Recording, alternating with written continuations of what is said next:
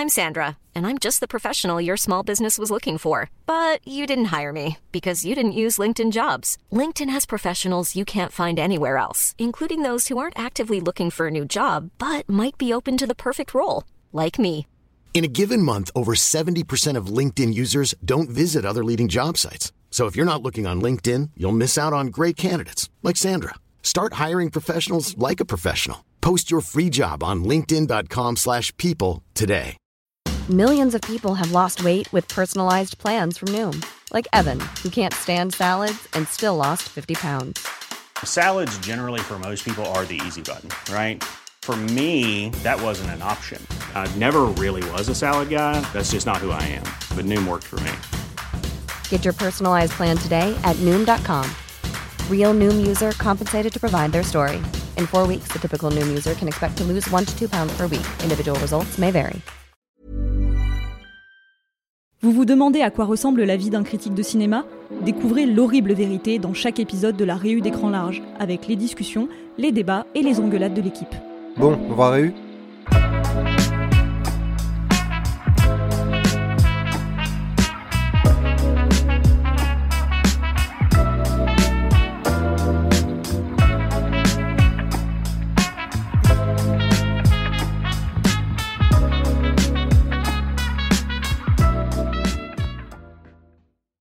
Déborah et Mathieu, on n'est que tous les trois dans cette réunion, donc on va parler d'un truc qui nous fait plaisir. Et non, c'est pas les films de requins, c'est les films catastrophes, parce que je sais que tous les trois, on est super fans.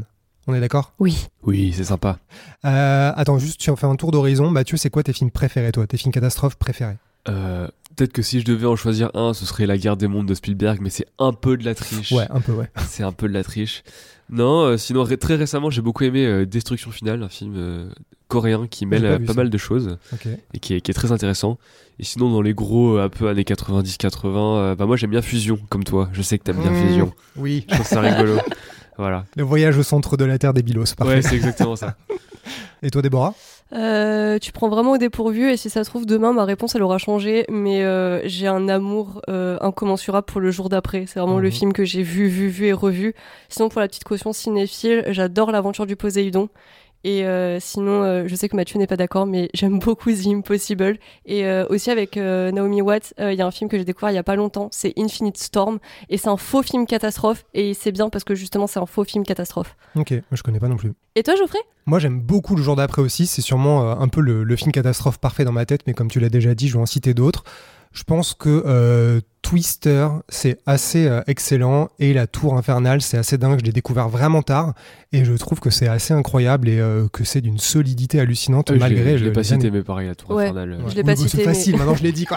j'ai dit ma liste elle pourra Ouais, changer demain C'est genre la base, tu, tu sais que c'est bien, il n'y a pas de besoin de le dire, tu vois. Et si on doit aller dans les pires, c'est quoi les trucs les plus pourraves de films catastrophes? Je commence Geostorm. The Impossible. Euh, là, tout de suite, comme ça, je saurais pas. Par contre, je sais que je ne mets pas 2012 parmi les pires. Parce que j'ai grandi avec ce film, mine de rien, et que c'était un de mes premiers gros films catastrophes euh, où il y avait des money de partout, où j'étais complètement euh, hallucinée et genre émerveillée devant les images de destruction de la planète. Donc, je ne mettrai pas 2012 dans cette liste. Je mettrai plutôt son Godzilla à Roland Emmerich. Et Moonfall aussi. Moonfall, c'est quand même Ouais. bien raté, alors que pourtant la promesse était tellement amusante. Mais je me souviens de la déception de me dire, mais ouais, la Lune s'écrase sur la Terre, il y a des problèmes de gravité, les trucs vont monter, descendre et tout. Et c'est chiantissime. Et même en revoyant sur YouTube, hein, les scènes de catastrophe, je les trouve euh, plates, quoi. Le moment où il décolle, que la fusée doit décoller, que t'as un raz-de-marée qui arrive et qui sont qui sont en train de s'envoler, il y a la voiture et tout, en fait, c'est chiant. Et je sais pas comment il arrive à rater une scène aussi cool sur le papier. Surtout vu ce qu'il a fait avant. Je me rappelle qu'on s'était bien marré quand on avait été voir par rapport au concept de gravité dans ce film qui est vraiment hilarant. T'as la scène où je crois ils sont coincés sous un petit arbre, quelque chose, et là il y a littéralement des tracteurs qui s'envolent et l'autre il est sous un brindille et il peut pas sortir. Ça n'a aucun sens. Mais en plus de cette idée de gravité dans Independence Day 2 qui est quand même pas très réussie, il l'utilise beaucoup mieux. Il y a un moment, en fait, tout s'élève, la gravité à cause du vaisseau qui est en train d'approcher, tout en train de- de- d'être arraché du sol. Donc t'as les voitures, les gens, les immeubles qui s'envolent. Et après, tout retombe. Et lui, il est dans un vaisseau spatial et il doit slalomer au-dessus de la Tamise à Londres entre des monuments du monde entier, je crois, qui s'écrasent devant lui. Désolé, c'est trop bien, c'est trop drôle quoi. Bah, c'est pour ça que 2012, je le mets pas dans les mauvais films, parce que ce, ce passage avec l'avion où justement Ah il y a oui. la ville qui est en train d'être détruite et ils sont en avion, ils passent entre les immeubles et tout. Je me Et rappelle le métro qui Oui passe. avec les personnages qui regardent le métro s'écraser comme ça, qui tombent dans le vide. Et Ouais. j'étais vraiment comme une folle devant ce film. Euh, Je sais, je, je sais plus exactement quel âge j'avais, mais j'étais trop jeune euh, pour euh, avoir un, vrai esprit critique. Mais du coup, j'ai toujours un petit amour pour ce Mm. film. Je dis pas que je me le repasse en entier, mais je me repasse des scènes. Le moment où il passe en voiture dans l'immeuble qui s'écrase, oui. c'est génial. Ça, il y a un peu un côté Uncharted dans l'idée. Mais le problème de ce film, c'est qu'en fait, à, à part ça, dans 2012, il n'y a pas grand chose. Moi, il n'y a aucun autre moment. Je crois que la dernière euh, demi-heure, trois quarts d'heure, c'est chiant. J'ai jamais revu depuis le Cinoche parce que je la trouve vraiment très Ouais, bah, en fait, euh, t'as cette scène vraiment bien et hyper longue de destruction totale, qui est vraiment un peu le, le point d'orgue du, film- du destruction porn euh, des années 2000. Mais c'est quoi, au premier tiers du récit peut-être? C'est au moment où vraiment ça part en steak. Oui. ouais. Et après, en fait, une fois que ça devient un genre de semi-post-apo, bah c'est compliqué quoi. Et je suis un peu sur le même, euh, même point de vue sur Independence Day. En le revoyant, je me suis dit, c'est pas un film que j'adore, mais euh, je me suis dit, ok, revois-le avec des yeux d'adulte. euh, et en fait, je trouve que la première partie, jusqu'à ce que les aliens fassent tout péter, elle est assez amusante. Quand ils font tout péter, c'est évidemment bien. Mais après, c'est assez chiant. En fait, une fois que Will Smith, il a euh, ramené le cadavre, enfin pas le cadavre puisqu'il se réveille, l'alien, la zone 51, et qu'après ils font leur plan de virus euh, dans le vaisseau, c'est très chiant. Et du coup, c'est beaucoup moins drôle. J'ai l'impression que souvent le début, le démarrage est beaucoup plus excitant qu'une fois qu'il faut gérer la survie, euh, l'affrontement et tout. Oui, bah d'ailleurs, à l'époque, le matériel promotionnel mettait surtout en avant la partie de destruction et euh, justement plus la partie euh, film catastrophe que film d'invasion extraterrestre finalement. Mhm. C'est vraiment on va tout faire péter et il réfléchissait un peu moins le- la suite, ce qu'il y a derrière. Bon après à la fin t'as quand même le fameux discours, euh, le président qui va sauver le monde euh, dans son cockpit, euh, tous ces tous ces trucs qui sont aujourd'hui un peu rigolos quand même. Ouais, mais qui sur le coup sont vachement premier degré et j'ai exactement le même problème avec Armageddon. Euh, je sais pas pourquoi, j'en avais un plutôt bon souvenir et en le revoyant pour préparer la réu, mais je me suis juste emmerdée comme un rat mort devant ce Mhm. film et je l'ai trouvé mais tellement niais sur la fin avec euh, Bruce Willis qui part au sacrifice comme ça avec en plus les plans qui sont pas très très bien montés où tu comprends un peu pas grand chose et puis ce grand truc larmoyant et tout. Enfin, j'ai trouvé ça mais tellement abusé, un peu comme Deep Impact. Par rapport à The Impossible dans le côté larmoyant. The Impossible, c'est tiré d'une histoire vraie. Justement, c'est ça le problème. Et je crois que pour remonter un peu dans le temps, dans les pires, moi je mettrais un truc que j'ai découvert après la Tour Infernale. Je me suis dit, ok, je vais regarder ce qu'ils ont fait les gens derrière ce film. Et ils ont fait un truc qui s'appelle Le jour de la fin du monde. C'est le titre officiel. Et c'est une merde sans nom. C'est encore avec Paul Newman. C'est sur une île avec une espèce de, de complexe hôtelier de luxe, un peu White Lotus meets Volcano, avec un volcan sur une île. Et c'est à chier. Genre, il y a des effets spéciaux qui ont été faits sur After Effects parce qu'il y a vraiment un moment, un mec qui tombe d'un hélicoptère et qui tombe dans le volcan, mais je vous assure, allez voir ça sur YouTube, c'est incroyable. C'est digne d'une nuit de Nanarland, quoi. C'est hallucinant que ce truc ait été fait. Et aussi, euh, petite mention de The Swarm, je sais pas si vous l'avez vu, ce truc avec des abeilles. Les extraits seulement. C'est c'est assez drôle aussi. Ah, je, je connais pas. J'ai- J'aime bien les films d'invasion d'insectes, mais vraiment euh, ceux série B, Jack Arnold, etc. Du coup, j'avais été voir des extraits, mais j'ai l'impression que c'est le côté un peu trop euh, hollywoodien, grandiloquent, justement, qui qui ruine un peu le, truc, quoi, tu vois. Il y a pas le, le côté un peu rigolo qu'il y a dans euh, ouais euh, l'horrible invasion, ce genre de truc, tu vois. Donc, ouais, euh, non, ça se prend beaucoup au sérieux. Mais du coup, bon, on aime plein de films catastrophes, mais je sais pas, euh, je me demande, est-ce qu'on doit aller voir des médecins? Est-ce qu'il y en a un problème, pour aller voir un psy euh, pour parler de ça, pour qu'on aime autant voir autant de gens mourir? Et euh, souvent, je me dis que les films catastrophes sont un peu réduits à des trucs de popcorn, un peu concon, mais en fait, quand j'ai un peu fouillé dans l'histoire, notamment les années 70, ou même aux, origines du cinéma, comment ces trucs-là sont arrivés, notamment autour du Titanic, notamment autour du nucléaire, la Seconde Guerre mondiale, il y a quand même un truc un peu euh, cathartique, hyper passionnant, et j'ai l'impression que quand tu vois en plus tous les talents qui ont été dans les films catastrophes, t'as des acteurs de fous, t'as des réals de fous qui ont été dans ces films, donc c'est pas juste de la thune pour le popcorn, pour la débilité, il y a vraiment un truc passionnant. Ça en fait un peu un genre euh, exceptionnel, je trouve. Ouais, mais finalement, il y a peu d'art, d'art populaire même en général, qui, euh, qui se trouve un plaisir à détruire des trucs à ce point, quand même. Enfin, je veux dire, la destruction, c'est euh, un truc très cinématographique que t'as même un peu moins dans le jeu vidéo, parce que t'as rarement quand même ce plaisir purement visuel et viscéral de voir des trucs s'éclater euh, les uns contre les autres. Euh, c'est finalement un peu la, le plaisir hollywoodien à l'état pur, quoi. C'est. t'as les moyens de faire exploser une ville, et bah tu fais exploser une ville. Et, et du coup, je pense qu'il y a quelque chose de ouais, très propre à ce médium-là et très propre à, ouais, à vraiment l'industrie hollywoodienne dans le côté grand moyen, quoi. Et c'est aussi ce qui. Finalement, ça veut pas dire qu'il n'y a pas une manière de les mettre en scène, justement. C'est la preuve qu'il y a aussi un talent, pour mettre en scène du blockbuster euh, quand tu vois la différence entre les très mauvais et les très bons, quoi. Oui. Bah déjà, si on essaie de recenser le nombre de catastrophes euh, qu'il existe, quand on, c'est quoi un film catastrophe? Parce que en fait, quand tu discutes, quand on en parle entre nous, parfois on se dit mais ça c'est pas un vrai film catastrophe, c'est un faux, c'est un truc hybride et tout ça. Alors déjà, on essaie de recenser. On est d'accord que la plupart des films catastrophes reposent sur des catastrophes naturelles plutôt, non? Du, du moins, c'est ceux qui font l'unanimité, genre en tant que film catastrophe. Ouais. Personne va dire euh, de, euh, de 2012 ou de, du jour d'après que euh, c'est pas des films catastrophes. C'est, là, c'est l'évidence. Alors que dès qu'il y a un facteur humain ou, euh, ou d'autres choses, euh, il y a débat. Hmm. Alors attends, faisons le tour. Moi je pense, film catastrophe, je pense directement aux tornades. Parce que Twister, c'est génial. Et tous les trucs qui ont copié Twister après. Euh, Il y a quoi? Il y a des tempêtes, surtout quand il y a beaucoup de pluie, en fait, surtout des, des espèces de. Bah, je sais pas, c'est même pas des catastrophes exceptionnelles. C'est genre, il y a beaucoup de pluie, ça s'arrête pas. euh. Bah, quand tu vois par exemple Pluie d'enfer, euh, parce que euh, tu me dis euh, Tempête, moi c'est le premier film auquel je pense, où en général là ça va être un peu plus gros, c'est-à-dire c'est des pluies diluviennes, mais en général ils vont te rajouter un truc, un barrage qui cède, donc Oui, du coup ça mm. crée beaucoup de spectaculaires, il y a des villes entières qui sont emportées, avec euh, carrément quand t'es pas sur euh, le film euh, biblique entre guillemets du style Noé ou l'Arche de Noé Ouais. ou ce genre de film là. Euh, pour rester dans l'eau, il y a tout ce qui se passe en mer, euh, l'océan, alors genre en pleine tempête, évidemment Titanic, l'aventure de Poséidon. Donc là, c'est souvent quand il y a un tsunami ou une vague, enfin qui crée une vague absolument hallucinante, c'est ça la plupart du temps. Euh, Il y a des trucs en montagne aussi, je sais pas si ça rend des films catastrophes, mais quand les gens ils se retrouvent dans une avalanche, je crois qu'il y a un film qui s'appelle Avalanche d'ailleurs. Ouais. Bah, le- Infinite Storm, là, que je citais juste avant, c'est clairement Ouais. ça. C'est Naomi Watts qui est perdue dans une montagne. Sauf que le film déjoue un peu euh, tout ce que t'attends de la catastrophe, où c'est pas forcément dans la surenchère, euh, c'est pas forcément tout le film. euh, mais j'y pense, je pense aussi un petit peu à, à Cliffhanger. Oh Obsession Stallone, bordel Non, mais voilà, il y a une scène avec une avalanche. D'accord. Euh, pour parler, euh, rester avec Naomi Watts, euh, bah, les trucs euh, tsunami, du genre euh, The Impossible. Ah oui, c'est Déjà, Oh The là chef-d'œuvre. là. Impossible, on est presque plus dans le drame.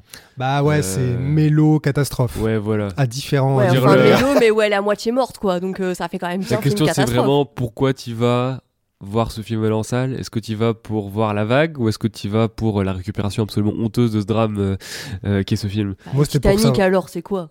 C'est pas fait de la même manière. Euh, The Wave aussi, non? C'est un tsunami, Oui, c'est une grande vague, hein, c'est ça? Ouais, j'avoue que moi, ce film, euh, je l'avais vu il y a quelques années, j'en avais un bon souvenir, même si euh, je me rappelais qu'il commençait genre super tard et que genre vraiment ça traînait, mais justement, ça faisait vraiment euh, monter une espèce de, de tension, ce qui généralement ils essaient de faire dans les films catastrophes, mais qui peut ne pas être très très bien fait, style Deep Impact.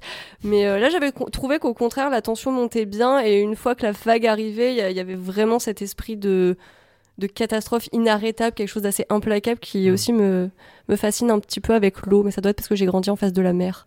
Du coup, euh, voilà, la psychanalyse, tout ça. Ah, D'accord. On en parlera plus tard de ta, de ta jeunesse à Cannes. Euh, moi, le truc que j'adore, c'est les volcans. Je sais que adolescent, euh, j'étais pas très fan du pic de Dante, mais Volcano, bon, depuis je l'ai revu, donc euh, je reviens sur ma parole, mais Volcano, je le trouvais très cool parce que tu vois plein de lave. Tu vois des gens mourir et fondre dans la lave. Moi, c'est tout ce qui m'intéressait Attends. gamin. Je me disais, mais qu'est-ce qui se passe si tu jettes quelqu'un dans la lave? Parce que j'ai du- C'est Tom, ton rédacteur en chef. J'ai tendance- j'ai tendance à confondre, mais genre euh, le pompier qui, qui fond là en essayant Volcano. de sauver. Voilà, c'est Volcano. Oui, J'adore cette scène. mais oui, c'est genre le magicien d'Oz. Il est quasiment à dire je fonds, je fonds. Mais là, genre, non, je vais y arriver. À la fin, il jette le gars et tout pour le sauver. Ça et lui, il meurt sens, dans mais- la lave. Mais du coup, je trouve ça hyper excitant visuellement parce que la couleur rouge-orange de la voir, euh, tu vois, le pic de Dante, ce qui me fait un peu chier, c'est qu'en fait, souvent, euh, bah, t'as des éboulements, euh, t'as des gaz toxiques, t'as de l'eau qui devient très chaude. Mais moi, je m'en fous. Moi, je veux voir des coulées de lave qui emportent les gens, quoi. C'est pour ça que Jurassic World 2, Ah, j'adore le début parce Totalement que justement avec euh, le volcan qui rentre en éruption, les coulées de lave et tout ça, je le trouve tellement. En plus, il rajoute des dinosaures dans un film catastrophe. Je veux dire, c'est Parfait. le fantasme ultime. Ouais, mais je suis d'accord. Et ça, ça m'excitait beaucoup quand j'étais gamin et je trouve qu'il n'y a pas beaucoup de films de volcan au final. Euh, Destruction finale, c'est un volcan, non? Ouais, c'est ça. C'est un volcan, je pense. Je crois que c'est à la frontière entre la Corée du Nord et la Chine. Et du coup, il y a une équipe qui est envoyée pour euh, à cette frontière. Du coup, c'est non seulement c'est la merde à cause de- du volcan, mais en plus euh, euh, géopolitiquement, Mm. c'est un peu tendu, C'est un peu on va dire. Du coup, euh, c'est ce qui donne son intérêt au film. ouais. Mm. Il y a la, la grosse scène de destruction vraiment en mode de film catastrophe. Elle est surtout au début. Et la deuxième, c'est plutôt un genre de. De... Bon, il y a encore quelques scènes de catastrophe, mais c'est surtout une sorte de film d'action. euh, euh, c'est franchement pas mal. Ok, il faut que je le regarde. Parce que à défaut, euh, ne regardez pas Le jour de la fin du monde, donc cette merde avec Paul Newman, qui est vraiment, vraiment pas bien. Est-ce qu'on compte les trucs de virus comme des films catastrophes? Bonne question. Est-ce Ah, que Contagion euh, de Steven Soderbergh est un film catastrophe? Pour moi, ça rentre pas. Pour moi, vraiment, la définition, c'est tu payes ta place pour voir des trucs être cassés, détruits, euh, euh, ensevelis, euh, noyés, tout ce que tu veux. Mais dans un film de virus, l'intérêt, c'est comment les gens réagissent. Et spécifiquement dans le Soderbergh, où justement, pour moi, l'intérêt de ce film-là, c'est que c'est un virus où il n'y a pas de symptômes euh, spectaculaires. C'est pas, Mhm. c'est un anti-film de zombies, Ouais. quoi. Tu vois ce que je veux dire?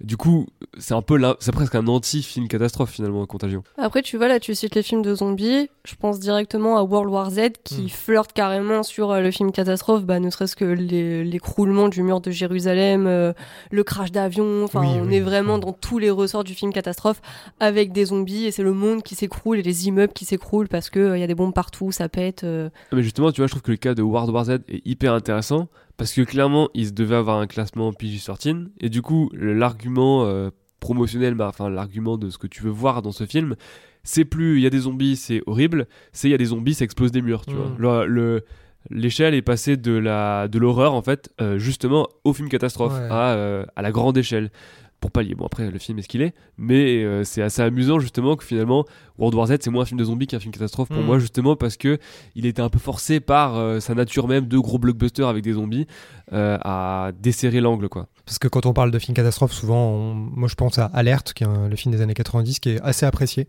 Ça fait longtemps que je l'ai pas revu, mais je sais que souvent il est un peu cité. C'est vrai qu'en termes de catastrophe, même si c'est une catastrophe invisible, il y a quand même tout le côté, bah, du coup, ce truc arrive, comment les gens vont l'arrêter, les vagues de morts qu'il y a autour et la panique, même si c'est vrai que du coup c'est moins spectaculaire parce que c'est juste des gens. Mais là l'int- l'intérêt est dans la panique ouais, je pense Ouais. c'est un peu c'est dans l'alerte. Euh, bon, il y a les incontournables comètes et autres météorites, hein. Armageddon, Deep Impact, Greenland aussi avec Gerard Butler, dans un de ses rares bons films. J'avoue que les films de comètes, il y a vraiment un truc qui me dérange. C'est que généralement, on parle d'une menace, d'une comète qui va, qui va s'é- s'écraser sur la Terre et tout péter.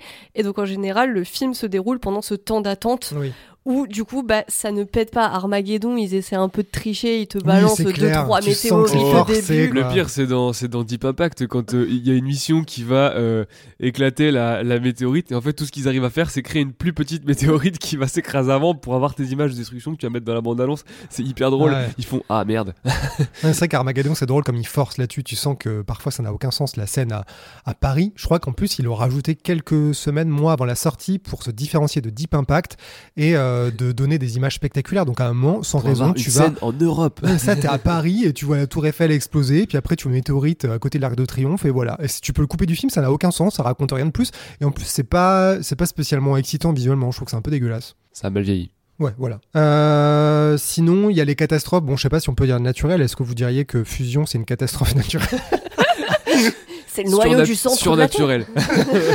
Parce qu'en même temps, il n'y a pas d'événement extérieur. C'est juste qu'ils ont réécrit les règles de la science, quoi. Mais du coup, c'est quand même la Terre elle-même qui dit bon, arrêtez les gars, quoi. Un peu comme phénomène ou ce genre de truc. C'est, c'est un peu, c'est un peu naturel. C'est un peu de, c'est un peu du naturel plus plus, quoi. Et toi, t'aimes Euh. t'aimes bien quoi dans ce film? Parce qu'on sait que c'est ton petit plaisir coupable. Fusion, bah moi j'adore le, le mix euh, avec euh, Jules Verne. En fait, j'adore l'idée que tu prends un vaisseau, tu vas au centre de la Terre et tu tombes dans une caverne de cristaux. Rien que ça, moi je suis vendu. J'ai toujours adoré cette idée complètement absurde de se dire tu tournes pas l'exploration vers l'espace, arrêter une météorite, c'est pas à la surface de la planète, c'est dans la planète. Ça n'a aucun sens. Et du coup, tu fais péter une bombe nucléaire au milieu de la planète pour réactiver le noyau quoi. Et tu dois ressortir dans ton vaisseau. Et du coup c'est vraiment comme quand je voyais des voyages au centre de la Terre en téléfilm gamin sur M6 et que je me disais ouais il y a une plage avec des dinosaures au centre de la Terre quoi. Là je me dis ok il y a une caverne avec des cristaux.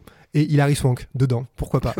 D'ailleurs, si je dis pas de bêtises, il me semble que le, le projet au début, au tout début, dans les années 90, il était parmi une liste de projets euh, qu'avait, euh, c'est la Paramount ou la Fox Fusion Je me souviens plus. Je me rappelle plus. Bref, une, euh, le studio avait une, une liste de projets justement euh, qui était euh, clairement marketée comme du voyage au centre de la Terre Ouais. bis quoi. Enfin, c'était clairement dans la note d'intention. C'est Ah bah, du coup, ça fait que le film, pour moi, il ressemble à rien d'autre. Et en plus, je trouve que même si c'est pas les images les plus mémorables du genre, mais le fait que tous les gens tombent à cause des de pacemakers là, dans, dans tu sais, d'un seul coup leur truc s'arrête et les gens tombent et ils comprennent pas et après ils se disent en fait c'est à cause de ça. Ou le Qui explose euh, avec euh, les éclairs. Enfin tu vois c'est c'est un peu bébête ce que ça me donne en spectacle, mais c'est j'ai toute la ration que je peux attendre et surtout le fait que ouais c'est de l'exploration interne de la Terre. Moi je trouve ça trop excitant. J'ai envie de le revoir. Tu vas en reparler. Euh, Il y a Geostorm aussi, c'est pas vraiment naturel parce que c'est des gens qui détraquent un, un satellite, mais du coup ça joue beaucoup sur les clichés de euh, bah, des tempêtes, euh, des raz-de-marée. Donc là t'as un raz-de-marée à Dubaï, je crois, et t'as une vague de froid euh, sur une plage au Brésil ou je ne sais pas quoi. Donc c'est vraiment euh, des gens qui font joujou avec des boutons. Qu'est-ce qu'on pourrait faire de bizarre quoi? Voilà, c'est vraiment l'idée de l'homme qui se prend pour Dieu et Ouais. qui du coup veut contrôler le temps, le climat, la météo et tout ça, et ça se retourne contre lui Mhm. évidemment parce Ce que l'homme ne contrôle pas les éléments. D'ailleurs, si je me rappelle bien, je, ça vient de, je viens de me rappeler, mais le, ça fait beaucoup penser. Alors moi, j'ai pas vu Geostorm, mais c'est peu ou prou la même idée que dans un truc qui s'appelle le principe de l'arche de Noé et qui est en fait le premier long de Roland Emmerich. Qui, Ah mais oui, t'as fait un dossier sur Ouais, ça. parce mais qu'en oui. fait, j'ai fait un dossier sur euh, ces films pré-Universal Ouais. Soldier, donc avant qu'il aille euh, à Hollywood. C'est assez intéressant d'ailleurs, parce que c'est très souvent des sortes de lettres de motivation euh, pour Ouais. aller à Hollywood en fait. Et, euh, et ouais, celui-ci qui est. C'est le film qu'il a fait à la sortie d'études et du coup qui est plus ou moins une sorte de gros film d'études qu'il a surboosté euh, en le vendant à des financiers qui je crois à l'époque était le film d'étudiant euh, allemand le plus euh, cher de l'histoire quoi enfin bon euh, tel que tu t'imagines la, la carrière d'étudiant de, de Roland Emmerich. et ouais, c'est un mec dans une. Bon, c'est fauché évidemment quand même. C'est un mec dans une, euh, dans une euh, station spatiale et qui est en fait une création de plusieurs pays, je crois. Et il a le. C'est une sorte d'arme, entre guillemets, qui a le loisir de euh, changer le climat à certains endroits de la Terre. Et il y a en fait. C'est assez malin dans l'idée, c'est-à-dire que toi tu restes dans la station et tu comprends que sur Terre, en fait, euh, c'est le, le bordel géopolitiquement, Mm. genre les pays commencent à s'engueuler. Et lui, en fait, c'est le, le- il, a la- il a le doigt sur l'interrupteur, mais ils sont deux trois dans une petite station euh, Ouais. euh, tout en haut. Bon, c'est pas, c'est pas parfait, c'est un peu, c'est un peu relou des fois et tout. Euh, c'est vraiment très très approximatif. Tu sens qu'il se cherche, Mm. mais c'est quand même amusant que ce soit un peu le même principe pour Bah un mec qui va faire de sa vie la, la, la surtout catastrophe, la destruction. Geostorm, c'est un film réalisé par son compère euh, Dan Devlin, qui a écrit des films avec lui. Ah bah, ça Donc, tombe, il euh, était déjà sur ce fait, il film-là. lui a soufflé, il lui a donné un euh, coffret de ses courts-métrages et Ouais, que parce que je sais plus, je sais pas à partir, j'ai je sais une pas à idée. partir de quand Devlin a, a commencé à bosser avec euh, avec Emmerich, mais Je crois que c'est Stargate Independence Day, hein, c'est par ah là. ouais, c'est pas la période allemande parce qu'il me semblait qu'ils Ah, bah peut-être alors. Bah, du coup, c'était pour ça. Il y a aussi des catastrophes qui sont pas naturelles. Jusque-là, on parle des trucs naturels, mais il y a aussi beaucoup la punition des dieux sur l'homme quand ils construisent une tour trop grande, un paquebot trop gros, qui veulent aller trop vite, qui veulent pas respecter les normes de sécurité. Donc évidemment, euh, Titanic, la tour infernale, c'est un peu, euh, je pense, euh, les, les deux incontournables du genre. Bah, c'est limite si la tour infernale a pas donné lieu à un sous-genre de films catastrophes qui sont les films de tours. les, les films de trucs très hauts qui s'effondrent. top 10 des meilleurs films de tour. Euh, Il y a aussi un truc, un film que j'aime pas trop, que je trouve assez chiant, qui s'appelle Airport, qui est un des premiers dans les années 70, avec juste, justement, là, pour le coup, c'est uniquement une bombe. Alors, c'est un mélo, hein, c'est quasiment euh, les feux de l'amour, euh, tout ce qui se passe, et à un moment, t'as juste euh, le principe du, du suspense du film, c'est qu'il y a une bombe, quelqu'un veut faire péter une bombe dans un avion. Donc, on a fait plus spectaculaire, mais du coup, c'est considéré comme un film catastrophe, et pour le coup, il y a même pas de punition divine, c'est juste un mec qui a un peu des problèmes et qui, je crois, veut faire péter une bombe pour mourir, pour qu'il y ait l'assurance mort pour sa femme et tout. Je crois qu'il a quelques problèmes de santé mentale et d'argent. Bon, t'avais, raison, Devlin arrive avec Universal Soldier, donc c'est, la composante hollywoodienne. Ouais. Ok. Je crois que c'est d'ailleurs, je me demande si c'est pas une des personnes qui lui a permis justement de sauter le pas euh, à Hollywood.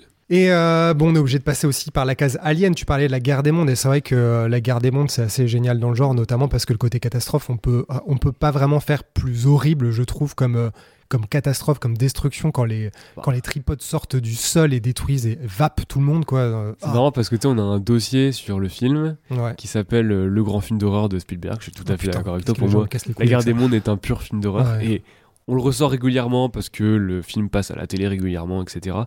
Et à chaque fois, pour, euh, parce que je modère les commentaires sur Facebook, c'est 50% des commentaires. Écran large, vous y connaissez rien, c'est pas un film d'horreur, euh, c'est de la science-fiction. Ouais, j'en peux plus. J'ai eu Je- tellement de débats avec des gens là-dessus et c'est incroyable. C'est vraiment, euh, tu le sors et tu sais que ça va Ouais. toujours être la même chose. Alors que juste, justement, c'est ce qui fait peut-être un peu échapper aussi la guerre des mondes à cette catégorie-là. C'est que pour moi, c'est plus encore un film d'horreur qu'un film de destruction, à part le début, euh, où il a parti avec les tripodes et tout. C'est vraiment cauchemardesque. Et c'est un truc d'ailleurs que je reproche au Pic de Dante. Moi, j'aime plutôt bien ce film. Enfin, je trouve qu'il y a des qualités. Mais en fait, c'est un film qui est toujours à la lisière de l'horreur. Genre la scène du début avec les mecs qui se baignent dans la dans l'eau euh, qui chauffe là. Euh, et il y, a il y a une scène où ils sont sur de l'eau qui Mm. radioactive qui bouge, je sais pas quoi. Avec la mamie. Et la mamie qui se, se sacrifie pour les sauver. Et on voit ses jambes et tout. C'est un peu c'est un peu méchant quand même, tu vois. Mais il reste quand même, bon voilà, ça a coûté 116 millions de dollars, hein, donc ils peuvent pas aller trop loin dans euh, l'horreur. Et c'est vraiment dommage parce qu'à des moments tu te dis, allez, vas-y, vas-y, faisons vraiment un truc hyper sordide et tout. Mais euh, c'est jamais le cas, Ouais, alors que trouve- la guerre des mondes, il y va à fond. Ah bah quand tu vois le train passer euh, en feu ou euh, dans l'eau euh, tous les vêtements qui flottent là tu sens vraiment la, la suggestion absolue du cauchemar total et c'est vrai que ça m'énerve sur les guerres des mondes que y ait pas euh, pourquoi les films devraient être dans une dans une étiquette? Ça peut être un film catastrophe un film d'horreur un- plein d'autres choses quoi Ouais, je me fais exactement la même réflexion pour Cloverfield. Ouais. Parce qu'en plus, quand tu regardes l'affiche du film, qui ne mise absolument pas sur les grosses bestioles, mais sur euh, bah, la statue de la liberté euh, qui est décapitée. Si, si- Ouais, je- je crois qu'elle est bah, coupée en haut, ouais. voilà. c'est- enfin, en tout cas, elle est pas Oui, euh, en elle est état. pas en entier voilà, tu sais, ça rappelle un peu les affiches euh, du style le jour d'après, où vraiment New on York est, 97 voilà, où on est vraiment sur la catastrophe. Euh, tout le film là où ils vont dans l'immeuble qui s'effondre sur le pont, enfin.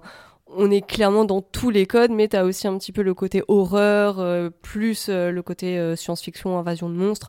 Donc c'est vrai que on a envie de coller plein d'étiquettes Mm. et pas juste une seule, parce que bah forcément c'est assez réducteur sinon. D'autant que j'ai l'impression que le film catastrophe, souvent, c'est presque plus un carcan qu'un genre, tu vois. Ouais. C'est vraiment une sorte de modèle, parfois hyper classique, et sur lequel tu peux mettre, tu vois, dans le jour d'après, c'est le carcan du film, euh, du film euh, catastrophe, mais dedans, il y a le petit bout d'horreur avec euh, les loups, euh, tu vois, il, ra- il rajoute des. Il peut mettre des petites pointes de ce qu'il a envie de mettre dedans finalement. Tu vois, il y a un côté un peu. C'est là aussi qu'il y a le côté un peu plaisir hollywoodien de pouvoir rajouter plein de trucs. Et euh, c'est ce qui fait aussi, je trouve, un peu la qualité des choses des fois. euh. C'est peut-être qu'on peut parler aussi justement de, de ça, le fait que souvent c'est il y a hybride entre films catastrophes et d'autres genres. Et euh, je me suis refait aussi Mars Attacks que j'aime pas trop, mais qui pour le coup est vraiment dans la comédie le pastiche et le film catastrophe, le film d'invasion alien. T'as vraiment de la destruction de plein de trucs à travers le monde. Ça joue beaucoup là-dessus Euh, et d'ailleurs avec humour parce que tu vois les aliens célébrer la destruction en prenant des photos, quasiment des selfies devant tout ce qui se détruit. Euh, on a aussi parlé de comètes, donc je pense à Mélancolia ou Take Shelter, même sur les Mhm. côtés très auteurs où tu as un côté film catastrophe, clairement. Et en même temps, c'est un point de vue, une approche qui est complètement différente. Donc peut-être que si tu dis à quelqu'un, un des meilleurs films catastrophes, c'est Take Shelter, on te dira, bah, bah, c'est pas film catastrophe. Ouais, c'est ça. Genre en fait. Par exemple, euh, Knock at the Cabin, parce que tu, parles de Tech Shelter et ça me fait penser c'est à la. Shyamalan. Ouais. Genre, on est exactement sur ça. Genre, on nous prédit, ou en tout cas, on nous dit qu'une catastrophe mondiale euh, va arriver, que c'est la fin du monde, mais au final, euh, tout ça, ça, ça se contente de quoi? Genre, euh, un plan avec dehors, tu vois, qui fait très, très, très soleil. Mm. Et puis c'est tout. Alors que, au final, la catastrophe est quand même au cœur du scénario. Ou euh, sinon, je pense à quoi? Bah tiens, tu parlais de Pluie d'enfer juste avant. Pluie d'enfer, c'est un film catastrophe ou c'est un film de braquage? On Comme est- euh, Hurricane, réalisé par Rob Cohen, je crois, ou qui est exactement le même pitch. Et il y a des, des abrutis qui veulent braquer un, un coffre-fort et t'as un énorme ouragan en même temps. Oui, voilà. Donc euh, c'est c'est une toile de fond. Quand c'est pas euh, pour au final faire une situation de départ ou en tout cas un événement déclencheur comme dans certains films de requins où euh, il va y avoir Ah, une là, catastrophe. on en arrive là. Toujours des petites obsessions à caler. Mais euh, par exemple, Bait, euh, le film où ils sont dans un supermarché et euh, il y a une espèce d'ouragan et du coup il y a l'inondation et c'est à partir de ce moment-là qu'arrive euh, le, le gros requin qui bouffe tout le monde et là on, ça part en survival et tout ça. Comme Crawl Oui, oh là, bah, avec une tempête. Oui, un qui est la version bien. parce que Bait, voilà quoi. Mais c'est marrant, Take Shelter, ce que tu dis, parce que tu disais tout à l'heure, tu sais, que les films avec des comètes, euh, ce qui était chiant, c'est que 80% du film, c'était des mecs qui attendaient. Bah, en fait, Take Shelter, eh bah, il a pris ça, mais il a coupé la partie catastrophe, et je trouve ça hyper euh, malin. Et euh, moi, j'aime beaucoup ce film, hein. je trouve que ce qu'il en fait, c'est. Ah oui, Sur la paranoïa et tout, c'est assez passionnant, ouais. Puis qu'on s'arrête juste au Oui. bord de la catastrophe, c'est qu'on nous la montre pas vraiment, on nous montre les Mm. nuages qui se chargent, quelques éclairs et au loin seulement les, les- Une espèce de tornade apocalyptique, là, je Ouais, sais plus voilà. à quoi ça ressemble dans ma tête, mais c'est assez. euh, Dans, assez dans ma tête, il y avait un nom pour la, tornade qui est en train de se former. Bon, bref, bah, tu voyais ça justement et jamais le, bah, tout le passage destruction en fait. Et je suis dans l'obligation de reparler de Signe aussi, parce que c'est un film catastrophe d'invasion alien et en même temps c'est toujours euh, à la frontière du cadre que tu vois par l'écran de télévision comme Knock at the Cabin et tu sais que ça arrive un peu à partout. Tu vois les vaisseaux positionnés, sauf que tu les vois pas puisqu'en fait ils sont invisibles, mais tu vois à la télé que tout le monde les voit. Tu vois les oiseaux qui se crachent dessus, on le voit pas, mais on te le montre, on te le dit. Et euh, du coup je trouve ça hyper intelligent. C'est une des mille raisons pour lesquelles j'adore Signe, c'est que ça joue beaucoup sur le film d'invasion. Mais euh, Mm. si tu es chez toi, en fait, en tant que spectateur, tu regardes un film Signe à la télévision, bah imagine, à ce moment-là, il y a une apocalypse. Bah t'es toujours devant ta télé, qu'est-ce que tu fais? Tu vas pas aller voir Will Smith dans le désert du Nevada pour choper des aliens. hein. Tu vas sûrement rester chez toi en te disant Oh putain de bordel de merde. C'est l'apocalypse de l'intérieur, un peu Shyamalan. Ouais. euh. Soit c'est de l'intérieur, soit c'est l'apocalypse qu'on voit pas. Parce qu'il y a son meilleur film qui est Mm. Phénomène, Mm. où euh, c'est un peu. euh, L'idée est géniale. hein, Mais oui, c'est tellement dommage. Mais, l'idée euh, est- mais c'est vraiment, c'est c'est- pour le coup, c'est une apocalypse originale, tu Ouais. vois, et hyper viscérale, je trouve. Et d'ailleurs, c'est dingue de se dire que le studio lui a filé carte blanche en lui autorisant de faire d'avoir un classement R euh, euh, pour faire ce truc-là. C'est pour ça, quoi. Il aurait, enfin, c'est incroyable ce qu'il aurait pu faire Ouais. avec un concept pareil et une liberté totale. Ça aurait pu être tellement horrible. Ça aurait pu être un, film d'horreur à une échelle qu'on n'a jamais vu, tu vois. On aurait pu refaire un article en disant que c'est un film d'horreur, on nous aurait dit c'est un film catastrophe. c'est vrai. Un truc avec des comètes aussi qui est grosse occasion manquée, gros rendez-vous manqué et tout, c'est 65. Bon déjà, euh, c'est vrai. ouais, je pars de loin, mais parce qu'on parlait dinosaures, comètes Ouais, et tout, du coup les connexions se sont faites. Mais bon déjà, euh, il foire ces dinosaures, ça c'est impardonnable à mes yeux. Et en plus, on avait cette promesse de la comète qui a détruit les dinosaures, qui va s'abattre sur Terre, donc. euh, encore une fois, bah, du destruction porn, parce Ouais. que bah, là, c'est carrément la planète qui prend cher et tout, et au final, c'est. Bah, là encore, C'est même merde, pas ouais. exploité, c'est de la merde. Preuve que tout peut être qualifié de film catastrophe, du coup. hein. Parce Oui. que Ouais. franchement, 65, euh, c'est loin, quoi. Ouais. Oui, mais j'aurais- c'est vrai que j'aurais pas pensé. euh, et euh, on peut aussi parler du côté comique parce qu'il y a euh, C'est la fin qui n'est pas bien. oui. Il y a Don't Look Up qui joue beaucoup sur le côté catastrophe et qui montre vraiment pour le coup à la fin euh, la Terre est rasée quoi. Et là, pour le coup, c'est typiquement genre, euh, oula, attention, il y a l'astéroïde qui s'approche et on est sur Terre Oui. et on fait quoi? Mais genre, tout le film, pour le coup, euh, s'intéresse à bah, ce qu'on fait et le temps qu'on perd Mhm. entre les deux. Donc là, pour le coup, je trouvais que l'utilisation de l'astéroïde était assez intelligente. Je trouve pas le film euh, forcément prodigieux, mais en tout cas, sur cette réécriture du film catastrophe, je trouvais ça cool. Mm. En vrai, je trouve- de toute façon, je trouve que le débat sur Look Up, il porte pas sur cet aspect-là, donc c'est pas si intéressant. Oui. Par contre, c'est sûr que le, le film catastrophe est finalement facile à parodier, je trouve, même dans des films qui ne sont pas forcément catastrophes. Je pense à un chef-d'œuvre absolu des années 2000 qui s'appelle Tempête de boulettes géantes. Oui. Et il y a une scène vraiment marrante, ben, comme tout le film, mais où euh, il s'amuse à parodier le, le, le plan monument. C'est ce moment où à chaque fois c'est un monument qui va se faire éclater, mais du coup en balançant de la bouffe dessus. Et c'est hyper drôle. Et en fait, la référence c'est même pas si explicite, mais t'as tellement l'habitude de ce genre d'image que direct tu comprends ce qu'ils veulent faire et c'est hyper drôle. Voilà. Donc, Je euh, crois que, en fait, il y a un épisode de Futurama, cette super série, qui est le mix parfait entre Armageddon et Don't Look Up, parce que c'est une parodie d'Armageddon, mais c'est complètement écolo, parce qu'en fait, tu te rends compte que, tu vois, tu l'as vu, Mathieu avec les déchets de Oui. il y a 1000 ans, je l'ai vu il y a quelques semaines. Tous les déchets et en fait c'est en train de revenir sur Terre donc ils construisent une autre boule de déchets pour la pousser et après à la fin ils disent mais qu'est-ce qu'on va faire de la prochaine Oh ce sera le problème des nouvelles générations c'est génial et à un moment ils font un plan euh, destruction de monuments sauf que c'est des monuments miniatures sur une plage et du coup t'as des mini euh, navettes Ah oui, qui oui. arrivent et détruisent la mini maison blanche d'Independence Day euh, juste en parodie quoi ça c'est vraiment euh, génial quoi Ouais, c'est assez drôle. Ouais, c'est vrai que quand on en parle, c'est un genre qui est ultra codifié. Mais du coup, euh, à parler de destruction de monuments, qu'est-ce qu'on peut citer d'autre? Bah moi je dirais déjà qu'il y a euh, le côté euh, groupe de personnages mené par un héros, la plupart du temps c'est un mec, qui essaie d'expliquer aux gens euh, quelque chose que personne ne veut écouter. Genre la tour infernale, on dit ouais mais non, Steve McQueen il dit non non mais en fait, non Paul Newman dit, attends Steve McQueen, Paul Newman, Steve McQueen, Paul Newman dit que il faut qu'il faut pas faire la soirée d'inauguration parce qu'il y a un court-circuit circuit électrique qui risque vraiment de faire exploser tout- toute la, la bonne humeur de la soirée. Et dans le jour d'après, Dennis Quaid, il dit euh, Les gars, le président, le vice-président, là, il faut m'écouter, personne n'écoute.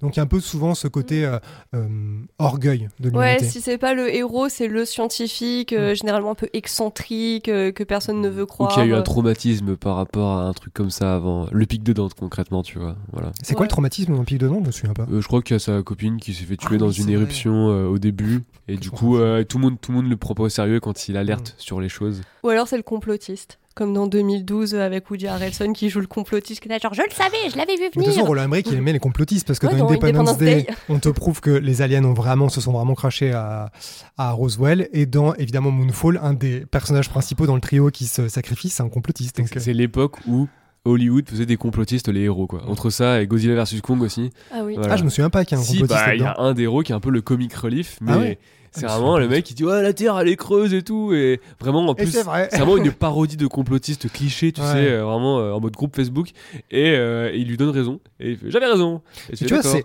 On parlait tout à l'heure de fusion et du côté Jules Verne débilos. Bah, dans Godzilla vs Kong, c'est ce que j'aime bien. La Terre creuse. Je trouve que c'est génial comme idée, quoi. Au moins, ça, c'est original. On l'a pas vu dans d'autres.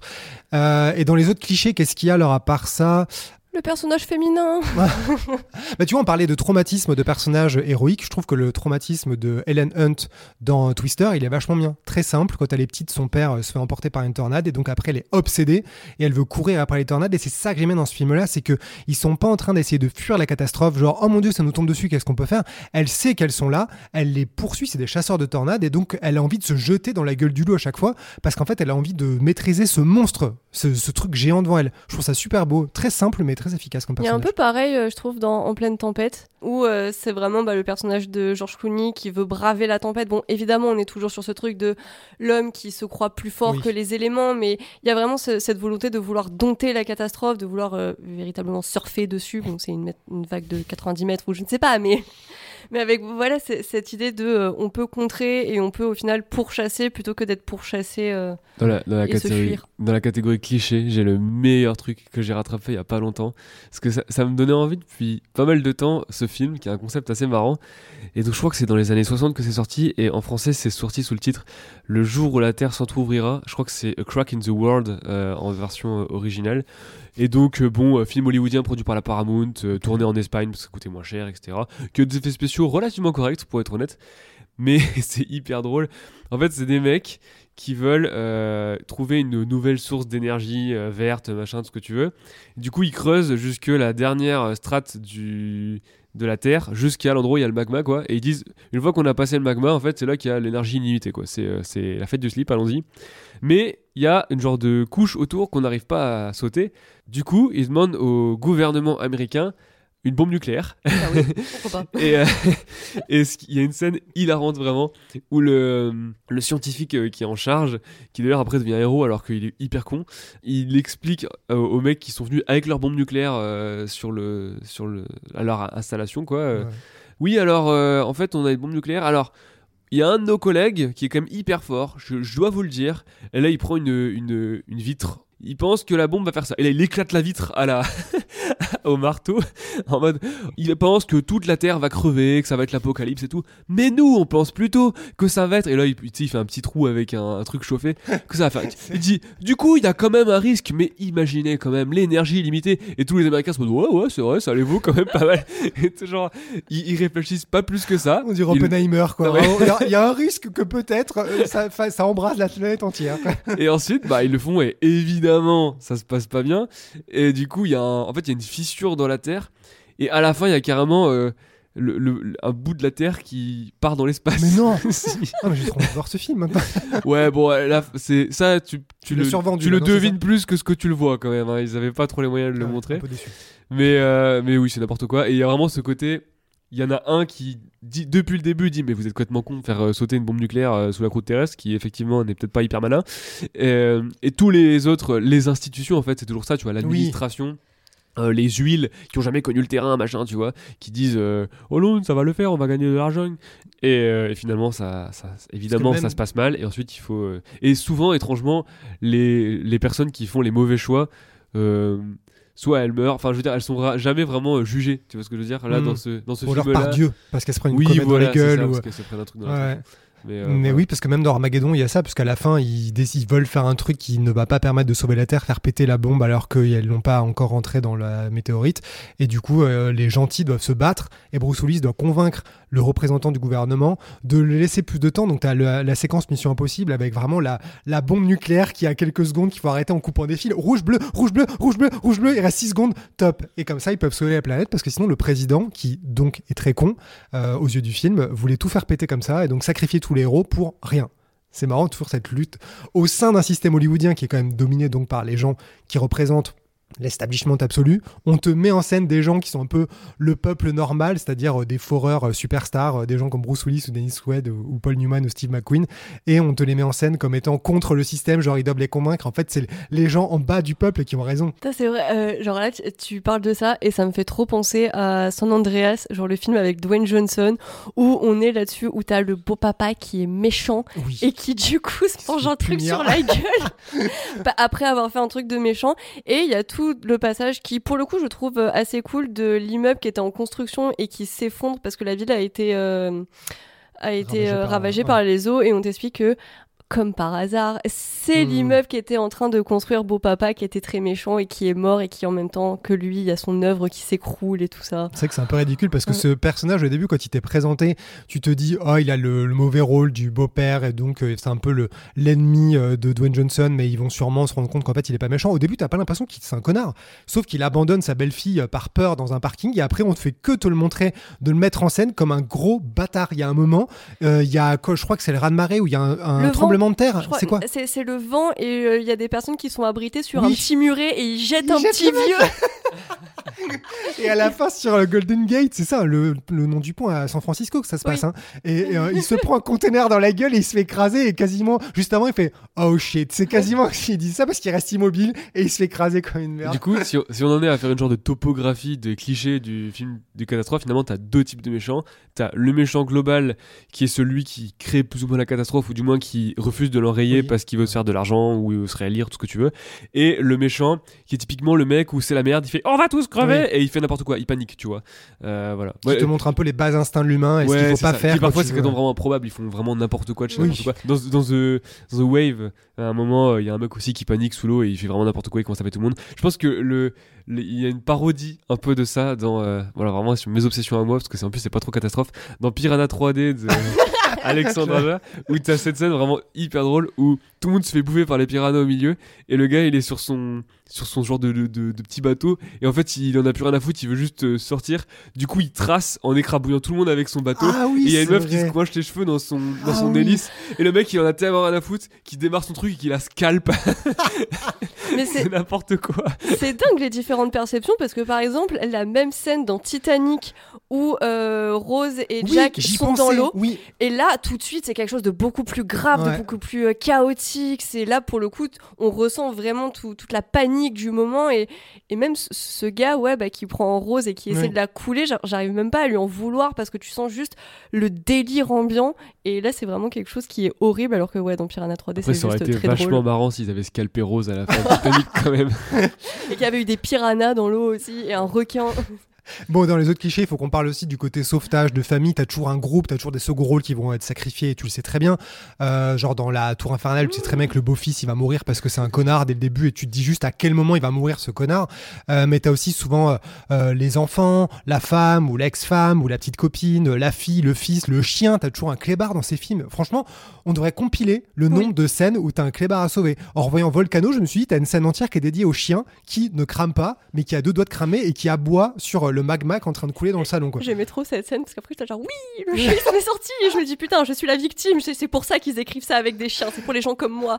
Mais, euh, ça à cause de gens comme toi, tu vois. mais tu vois par exemple, même dans Tremblement de terre, donc euh, 74, il y a une scène où euh, un des filles qui sauve les gens et puis à un moment il entend les petits couinements d'un petit chiot tout fluffy, euh, tout poilu, tout mignon qui va sauver et tout. Donc il y, y a vraiment quelque chose, il y a un trope, euh, le fait de devoir sauver l'être innocent par euh, excellence. Mais parce qu'il y a des films catastrophes où il y a des enfants qui meurent, mais genre vraiment où tu les vois dans, mourir. Dans The Swarm avec des abeilles. Ouais, mais c'est les personnages principaux, genre, enfin, tu Non. les suis ou c'est juste des Euh, figurants euh, plus petits que Non, tu vois plein d'enfants dans une cour d'école, mais un enfant qui meurt. Genre, euh, tu, tu connais son prénom, ses Ouais. parents, genre, tu l'as vu un petit peu Ah, euh, survivre à la question, catastrophe. est-ce que Les Oiseaux de Hitchcock, c'est un film catastrophe? Parce que Dans Ah. ce cas-là, euh, hmm, Bah, euh, bah ouais. un peu, hein. ouais. Bah ouais. Franchement, si tu Euh. définis le truc. euh, En plus, t'as as pas mal de plans très larges qui supplantent Ouais. un peu les oiseaux. et Ah, puis la, du- vi- la ville est ravagée Ouais, voilà, à voilà, l'époque, mais vraiment, quand elle se fait attaquer dans la cabine téléphonique, euh, Mm. bah, film catastrophe, quoi. Ouais. Euh, et qu'est-ce qu'il y a d'autre comme cliché? Euh, bon, dans les mauvais clichés, il y a un peu, je trouve, le traitement des personnages féminins, euh, ah, wokisme et tout. Non, mais c'est c'est intéressant. Je trouve que l'autre jour, je me disais, combien de films catastrophes sont menés par un personnage féminin euh, digne de ce nom? Seul.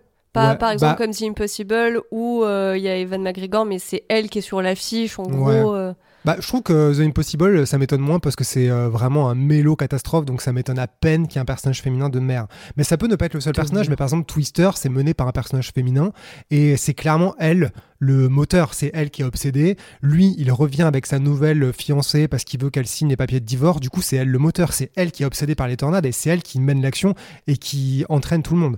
Euh, Il y a Halle Berry dans Moonfall, la pauvre, mais pff, Ouais, Après, et y a- encore, il y a Patrick Wilson qui J'allais dire, là, c'est Patrick Pour le Wilson, coup, il c'est a un gros rôle quand même. ouais, Et le gars aussi euh, euh, de Game of Thrones, là, je sais plus comment il le s'appelle. complotiste. que le complotiste que euh, paraît-il euh, Emmerich aimait tellement euh, qu'il lui a rajouté plein de dialogues et il lui a demandé Ah. d'improviser tout le temps et tout euh, Oh là et là. euh, au secours Ah oui, celui qui jouait le maître là. euh, ouais ouais, c'est voilà. ça Euh, Il y a aussi, euh, bon, il y a autour de la sacro-sainte famille, il y a euh, souvent le côté euh, très euh, euh, mis en avant de l'Amérique. Oui, et puis il y a souvent ce truc du euh, le papa il est divorcé de la maman et puis avec la catastrophe et ben il se rabiboche. Mais oui, clairement, parce que San Andreas, c'est ça. Euh, 2012. 2012. Ah oui, 2012, c'est ça. Ah oui. Greenland. c'est ça. Greenland. Ah oui, ils sont séparés dans Greenland. Euh, Non, je crois pas, ils partent de la famille ensemble. Alors peut-être qu'ils sont dans un couple un peu compliqué. Ouais, je pense qu'il y a, y des petits problèmes, il y a petite thérapie de couple. euh. Est-ce que Abyss bonne est un film catastrophe Est-ce que Abyss est un film catastrophe. Parce que le truc est détruit, à la fin t'as une vague. En tout cas, j'ai envie de le citer. Parce qu'ils sont en couple, et ben, ils sont plus en couple et ça leur permet de se rapprocher. mais oui le, le- le meurtre de plusieurs dizaines de millions de personnes très bonne thérapie de couple très bien Ça te force un peu à rester avec lui. pour relativiser les choses quoi. Euh, ouais, la gloire nationale, le fait qu'il y a beaucoup de films, on a beaucoup attaqué Roland Emmerich, euh, notamment à ce niveau-là, que Independence Day, la gloire de l'Amérique, même dans les films comme euh, San Andreas, ça continue à être vachement mis en avant, le côté l'Amérique, on survivra, la nation survivra. Et encore, euh, dans San Andreas, je trouve que c'est vraiment genre le Dwayne Johnson movie qui est fait à la gloire de Dwayne Johnson, où euh, on fait tout pour te montrer qu'il est ultra fort, il est iconisé comme dans Skyscraper, mais de façon tellement risible, où on te dit clairement que c'est l'homme le plus fort du monde qui va pouvoir sauver tout le monde à lui tout seul. Et c'est limite si le gouvernement et le président Ah bon, et tout, euh.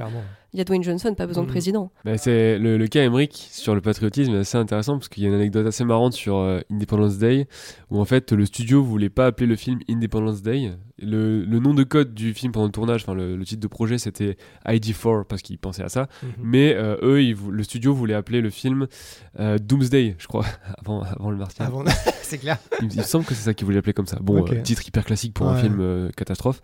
Et euh, si, je- alors je dis pas de bêtises, je crois qu'en fait le titre euh, Independence Day il était déjà déposé par un autre studio qui, euh, qui avait les droits dessus et du coup euh, ils avaient peur. Et en fait, c'est Delvin et, et Emmerich qui ont un peu forcé le truc en mettant vachement en avant le, le discours et en rajoutant la ligne de la fin où il dit Today it's our Independence Day ou je sais pas quoi. Et dans, bon, dans le commentaire audio, je crois, ou je sais plus dans quelle, dans quelle interview. Euh, Delvin en parlait en disant euh, Euh, oui on a fait des projets tests et c'est à ce moment-là enfin on a fait des projets pour les exécutifs et c'est quand on- ils ont vu qu'on a euh, bien mis en avant ça dans le, le, le discours qu'ils ont dit Ah, il faut vraiment qu'on appelle ça Independence Day et tout Oh euh, bon voilà. Du coup, c'est vraiment eux qui voulaient forcer le truc patriotique euh, Ouais. peut-être un peu aussi quoi.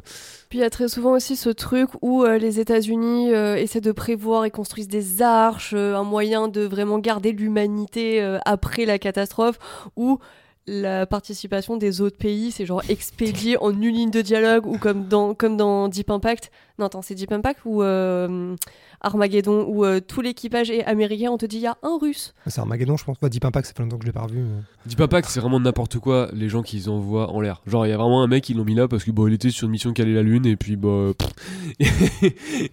les gens l'aiment bien alors qu'est-ce que tu sais quoi. C'est un peu le personnage de Ron Perlman dans Dude Look Up, tu sais. mais mais sauf qu'ils lui ont donné un vrai rôle, Ouais. c'est incroyable. Mais d'ailleurs, Voilà. c'est marrant parce qu'on dit souvent Independence Day, c'est un peu le- l'archétype absolu du blockbuster pro-américain patriotique, mais ils n'ont pas pu. Je crois qu'ils voulaient, avec l'armée, faire un deal pour utiliser Ouais. des véhicules et tout ça, et ils ont dit bah non, vous êtes en train de, de dire dans le film que le gouvernement américain a menti sur Roswell et les aliens. Ouais. Donc en fait, on peut pas. Donc c'est trop drôle parce à que la base, ils voulaient leur donner les, du, du matériel et aussi euh, beaucoup euh, d'experts en fait, de gens qui leur parleraient, etc. Et en fait, quand ils ont lu le script, ils ont vu le nombre de références à la zone 51 et ils ont dit bah en fait non. Nous n'avons pas menti. Euh, bon, alors qu'est-ce qui fait un bon ou un mauvais film catastrophe? Parce que là, on tourne un peu en rond, on donne un peu tous ceux qui sont mis en pas bien, mais euh, c'est quoi Est-ce que des bonnes, des vraies bonnes scènes de films catastrophes qui sont bien mises en scène, bien écrites, qui rassemblent tout ça? Euh, On a l'air de tous aimer le, jour d'après. Qu'est-ce qu'il y a de si bien dans le jour d'après par rapport à d'autres films? Comment en fait on fait pour différencier au-delà du simple plaisir de c'est cool de voir plein de trucs péter? Qu'est-ce qui fait qu'un mauvais film catastrophe est si mauvais? Parce que quand tu compares, euh, je sais pas, le jour d'après à euh, 2012, pourquoi dans 2012 il y a que certaines scènes qui sont bien? Pourquoi il y a que celle-là euh, quand il fuit Los Angeles? Euh, pour le coup, en fait, pour moi, vraiment un bon film catastrophe, si je dois répondre à ta question, c'est un film qui arrive à jongler entre l'échelle humaine et l'échelle vraiment de, de, la destruction, où vraiment on va avoir des plans très très larges et où là, c'est de la destruction de d'immeubles, de croûtes terrestres, des arbres qui se couchent, alors que quand on ramène ça à quelque chose de plus humain, bah, c'est tout simplement des personnes qui vont se faire ensevelir, qui vont euh, disparaître euh, d'un plan à l'autre parce que la terre s'est éventrée sous eux, qui se mmh. mangent des débris de verre, enfin, et c'est vraiment savoir respecter cet entre-deux, et c'est pour ça que j'adore le Godzilla de 2014 parce que je trouve qu'il jongle parfaitement entre les deux parce que bah, là aussi euh, film de monstre, euh, film de mm. kaiju égale euh, film catastrophe par essence.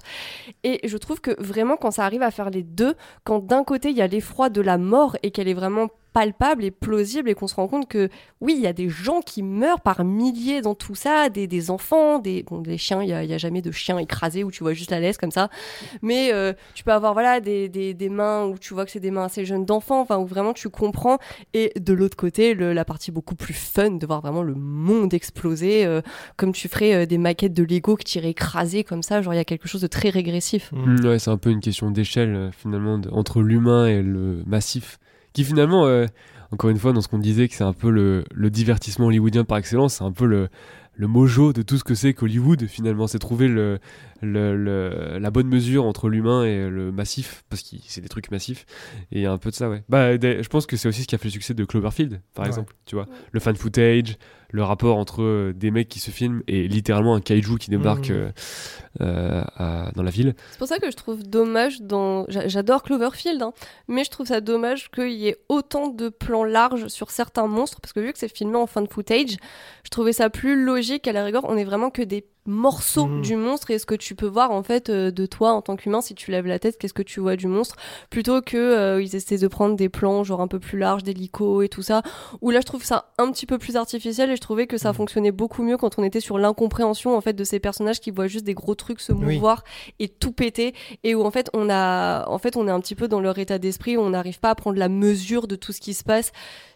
C'est pour ça que genre ce serait un petit peu mon bémol. On voit trop la grosse bestiole. Mais d'ailleurs, c'est marrant parce que ça fait longtemps que j'ai pas revu Cloverfield, mais je me souviens quasiment que des scènes où euh, tu es enfermé avec eux dans un point de vue terrestre et donc le truc te dépasse. Tu vois un truc arriver dans la rue, tu vois une patte au loin, tu entends des bruits et ça te semble chaotique et impossible à mesurer.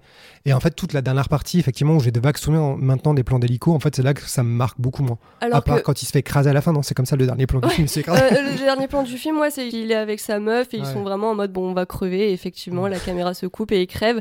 Mais euh, Justement, euh, le, un des tout premiers plans de Cloverfield où il y a la tête de la statue de la liberté mmh. qui débarque en pleine ville ça comme marche ça. tellement bien ça. Exactement, parce que là tu dis Ok, donc euh, si je dois évaluer à peu près la taille du bordel qui a fait ça, euh, le fait qu'il soit vivant, le fait que ce soit pas une arme, et je trouve que c'est super malin pour hmm. faire jouer toute notre imagination et après apporter des petits fragments de réponse, mais vraiment rester euh, avec les informations qu'ont les personnages pour être dans le même état qu'eux.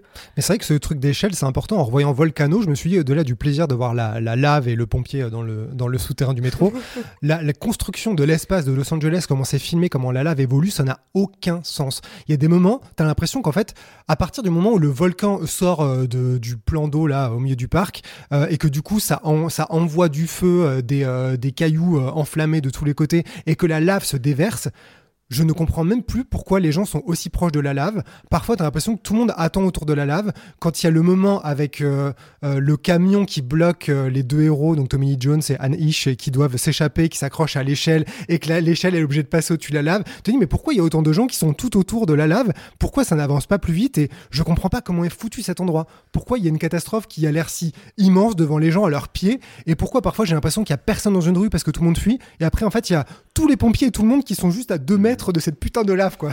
Alors que tu vois, la, démonstration de mise en scène et d'efficacité dans le genre, c'est la tour infernale. Et là, spatialement, c'est parfait. Il y a l'étage où ils sont en PLS, t'as le sol, il y a le, le et la climax du film, c'est passé de l'un à l'autre en fait. Mm. et c'est hyper simple dans l'idée pour un film qui dure 3 heures, mais euh, c'est euh, c'est hyper efficace et c'est ultra mis en scène malgré euh, la, des effets spéciaux assez lourds quand même. Ouais.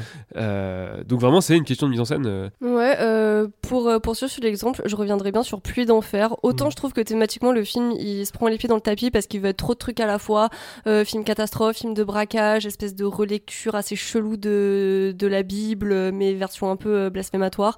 Mais par contre, il y a un truc qui fonctionne super bien, c'est en fait comment il cartographie la ville. Mm. C'est-à-dire que à mesure que l'eau monte, on repasse toujours par les mêmes endroits, notamment genre une statue qui te permet Mm. vraiment de voir en fait l'évolution de la catastrophe et de bien te rendre compte déjà où tu es comment c'était avant, comment c'est maintenant et euh, euh, en fait par exemple c'est une statue euh, d'un monsieur sur un cheval qui brandit une épée comme ça et donc du coup selon le niveau d'eau la menace que représente ces statues n'est pas la même d'un coup tu risques de te faire embrocher par l'épée parce que Ah, t'es trop haut ouais. ensuite ils sont sur un bateau et du coup c'est la tête de la statue qui euh, qui euh, nique le fond du bateau enfin Ouais, c'est vraiment- ouais. Mm. c'est utilisé de façon assez amusante. Pareil, euh, il y a une scène où c'est euh, ils font du jet ski dans une école. On dirait beaucoup un cri dans l'océan. Ouais, c'est clair. ça me fait trop Est-ce que marrer. ça fait une catastrophe? Est-ce qu'on peut en parler? Mais du coup, voilà, il y, y a toujours ce truc du on repasse sans arrêt par les mêmes endroits Ouais. pour voir leur évolution. Et du coup, on comprend bien spatialement où on est et à quel point c'est la merde en fait. Et il n'y a pas ce moment où on se dit, ou attends, mais je suis où là? Mais attends, mais là, euh, il y a un mètre ou deux mètres depuis tout à l'heure en plus. Ouais. Et même si le film vraiment se ramasse sur plein de trucs, sur l'aspect vraiment catastrophe, je le trouve vraiment quali. C'est vrai que la vraie difficulté de la mise en scène de ces films-là, c'est de trouver des références d'échelle. Ouais. Et on en avait parlé il y a quelques jours du plan vraiment cool dans le jour d'après, avec le- l'agent de ménage qui ouvre la porte sur euh, l'apocalypse. Ah, mais cette scène, qui est vraiment excellente. Moi, je pense, en façon plus comique, euh, bon, là, pour le coup, le film est hyper bien mis en scène, donc ça m'étonne pas, mais euh, euh, la blague du boulier dans Pacific Rim, tu sais, du point gigantesque de baston de kaiju contre des robots, qui vient éclater un petit boulier qui fait, bon, là, il moque un peu le rapport d'échelle complètement oui. hallucinant qu'il y a dans, les, dans ces films comme ça, donc c'est un peu poussé à l'extrême. Mais ouais, c'est trouver ce genre de, de référence euh, pour euh, justement articuler ce Mm. rapport entre l'humain et le gigantesque. C'est un peu la difficulté et ils y arrivent pas tous en fait. Ah ouais, parce que j'ai encore envie de donner un exemple, mais euh, dans Godzilla, justement, il y a un passage, à un moment où on est dans un aéroport et on voit juste euh, une des pattes de Godzilla qui se pose à côté d'un Boeing. Donc déjà, ça te permet un petit peu Mm. de comprendre. Et ensuite, bah, il fait péter un Boeing et il y a une réaction en chaîne et où jamais t'as de plan large et tu te contentes juste de ces réactions en chaîne avec la patte de Godzilla qui ne bouge pas parce que lui, il est un peu en mode... euh. Ouais, ça me chatouille. Mm. Et donc ça te permet vraiment de comprendre déjà euh, le, le- le truc, de quel, à quelle taille en fait t'as affaire et euh, de trouver des petits points de comparaison malins parce qu'on sait à peu près la taille qu'a un Airbus, euh, Ouais. machin. C'est pour ça que j'adore ce film. Il y a un truc euh, aussi, je trouve assez important et qui s'est perdu dans plusieurs films, c'est la simplicité des enjeux. Quand tu vois la Tour Infernale, qui est quand même, bon, on est tout d'accord, un modèle, euh, en fait, euh, il y a certes un peu de résistance dans le groupe d'humains. T'as des gens qui sont un peu des pourris, t'as I'm Sandra, and I'm just the professional your small business was looking for. But you didn't hire me because you didn't use LinkedIn jobs. LinkedIn has professionals you can't find anywhere else, including those who aren't actively looking for a new job but might be open to the perfect role, like me. In a given month, over 70% of LinkedIn users don't visit other leading job sites. So if you're not looking on LinkedIn, you'll miss out on great candidates like Sandra. Start hiring professionals like a professional. Post your free job on linkedin.com/people today. Millions of people have lost weight with personalized plans from Noom, like Evan, who can't stand salads and still lost 50 pounds. Salads, generally, for most people, are the easy button, right? For me, that wasn't an option. I never really was a salad guy. That's just not who I am. But Noom worked for me. Get your personalized plan today at Noom.com. Real Noom user compensated to provide their story. In four weeks, the typical Noom user can expect to lose one to two pounds per week. Individual results may vary. Des gens qui sont plus ou moins gentils, plus ou moins héroïques, mais globalement, il faut survivre, c'est tout. Et euh, quand tu compares à des films comme euh, genre euh, Skyscraper, il faut pas juste survivre. C'est qu'en Mhm. fait, ton meilleur ami est un traître. euh, le mec qui a créé, euh, le personnage qui a créé euh, la, la tour, euh, il y a un peu des secrets, il y a le panic room, euh, tout est sur une tablette. Il y a des méchants qui veulent prendre la tablette. Pourquoi ils veulent prendre la tablette? Euh, T'as la meuf badass qui essaie de tabasser tout le monde dans la rue. Et en fait, tout ça, c'est de la surenchère et ça fait du brouillard. Ça complexifie pour rien des enjeux qui devraient être beaucoup plus simples. Et quand tu compares l'aventure du Poséidon avec le remake, je trouve que c'est assez criant aussi.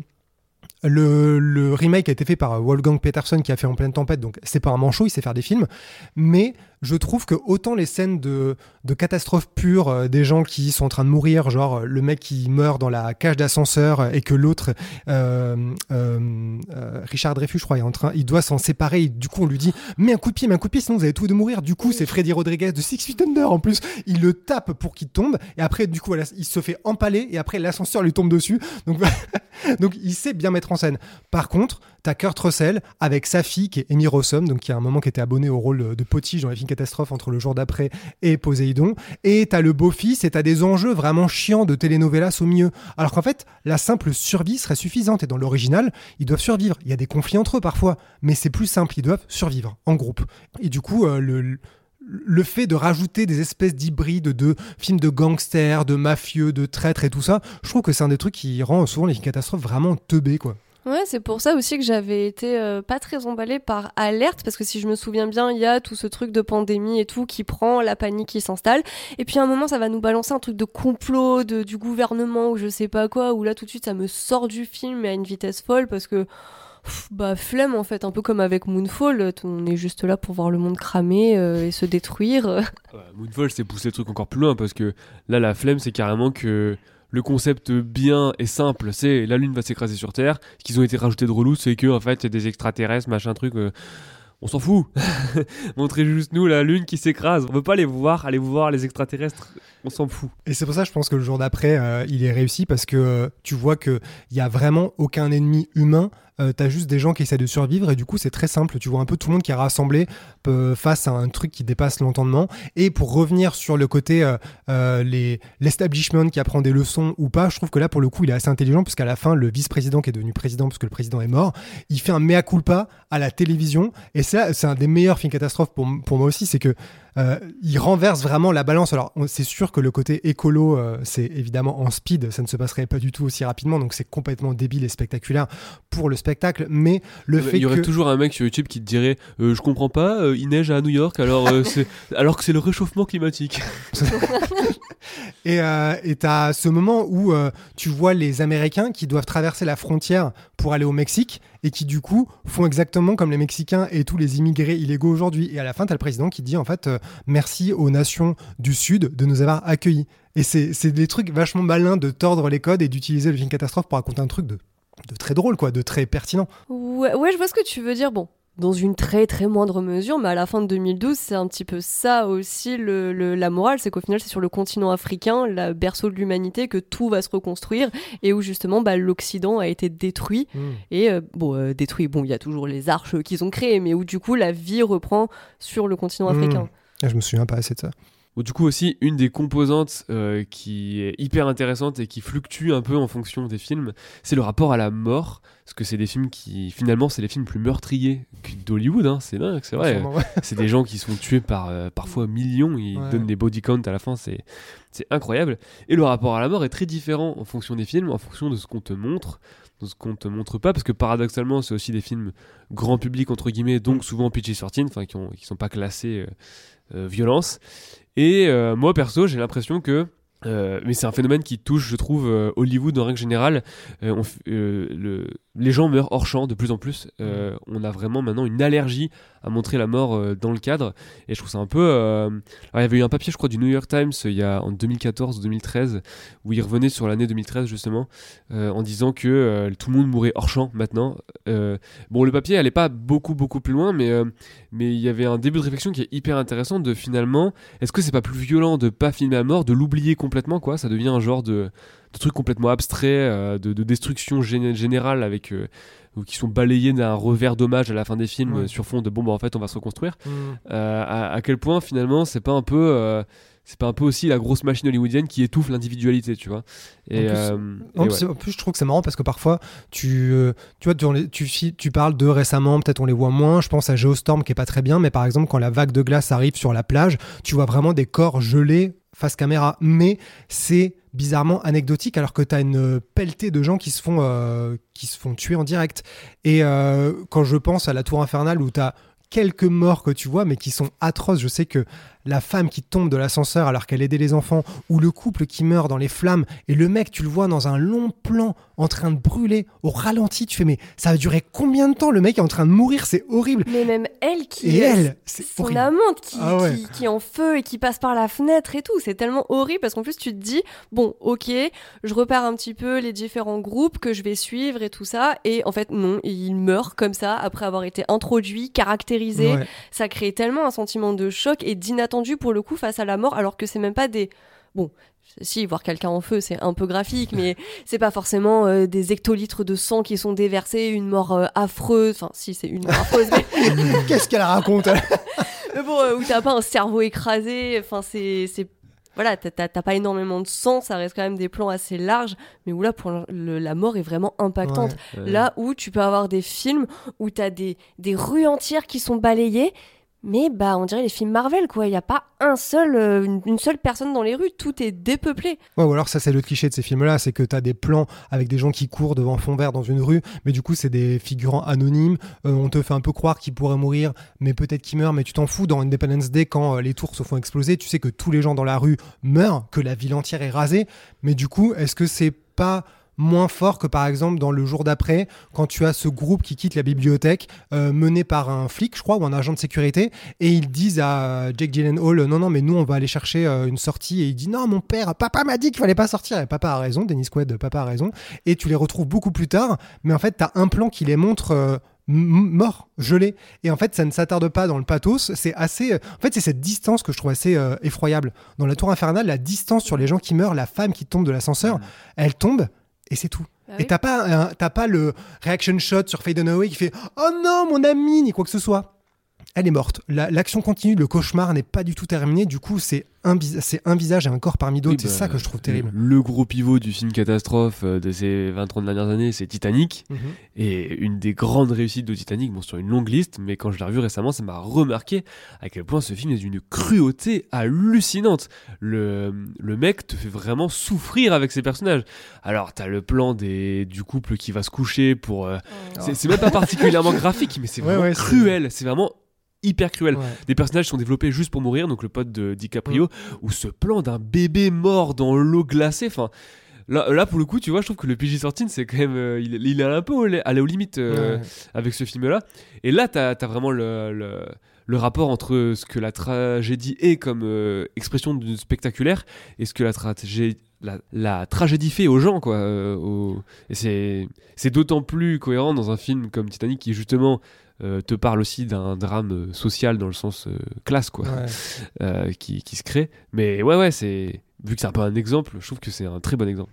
Non, c'est vrai que la, la scène avec la maman qui couche ses deux enfants alors qu'il y a l'eau Ah qui oui, passe sous ouais. leur lit, celle-là, elle m'avait Tétanisée. et il y a aussi quand Jack et Rose sont tout en haut du bateau, où là c'est la dernière phase Oui. où le truc va couler, Le elle mec- échange un regard Oui. avec une femme, une Ah femme qu'elle avait vrai, déjà croisée à la soirée où elle était avec Jack. Donc c'est vraiment silence, la caméra s'était arrêtée, mais ponctuellement sur ces personnages, et là d'un coup il y a leur existence et leur mort très prochaine qui vient pour te foutre une immense baffe. Et c'est vrai que c'est tellement plus fort alors que encore une fois c'est pas graphique là où euh, par exemple on en rigolait énormément quand on est sorti de la de la projo de Fast and Furious 10 où Elle est en train de caser toutes ses obsessions. dans- celle-là n'est pas ça c'est plus une obsession pour taper dessus mais où vraiment on a bah, une scène euh, clairement issue d'un film catastrophe où tu as une explosion dans, dans Rome où Rome pète et où le, Mais le grâce à Vin film... Diesel, ils ont réussi qu'à casser qu'un petit bout de Rome, et pas tout Rome. Oui, c'est vrai, parce qu'il a sauvé le pape et le Vatican, parce que c'est un saint.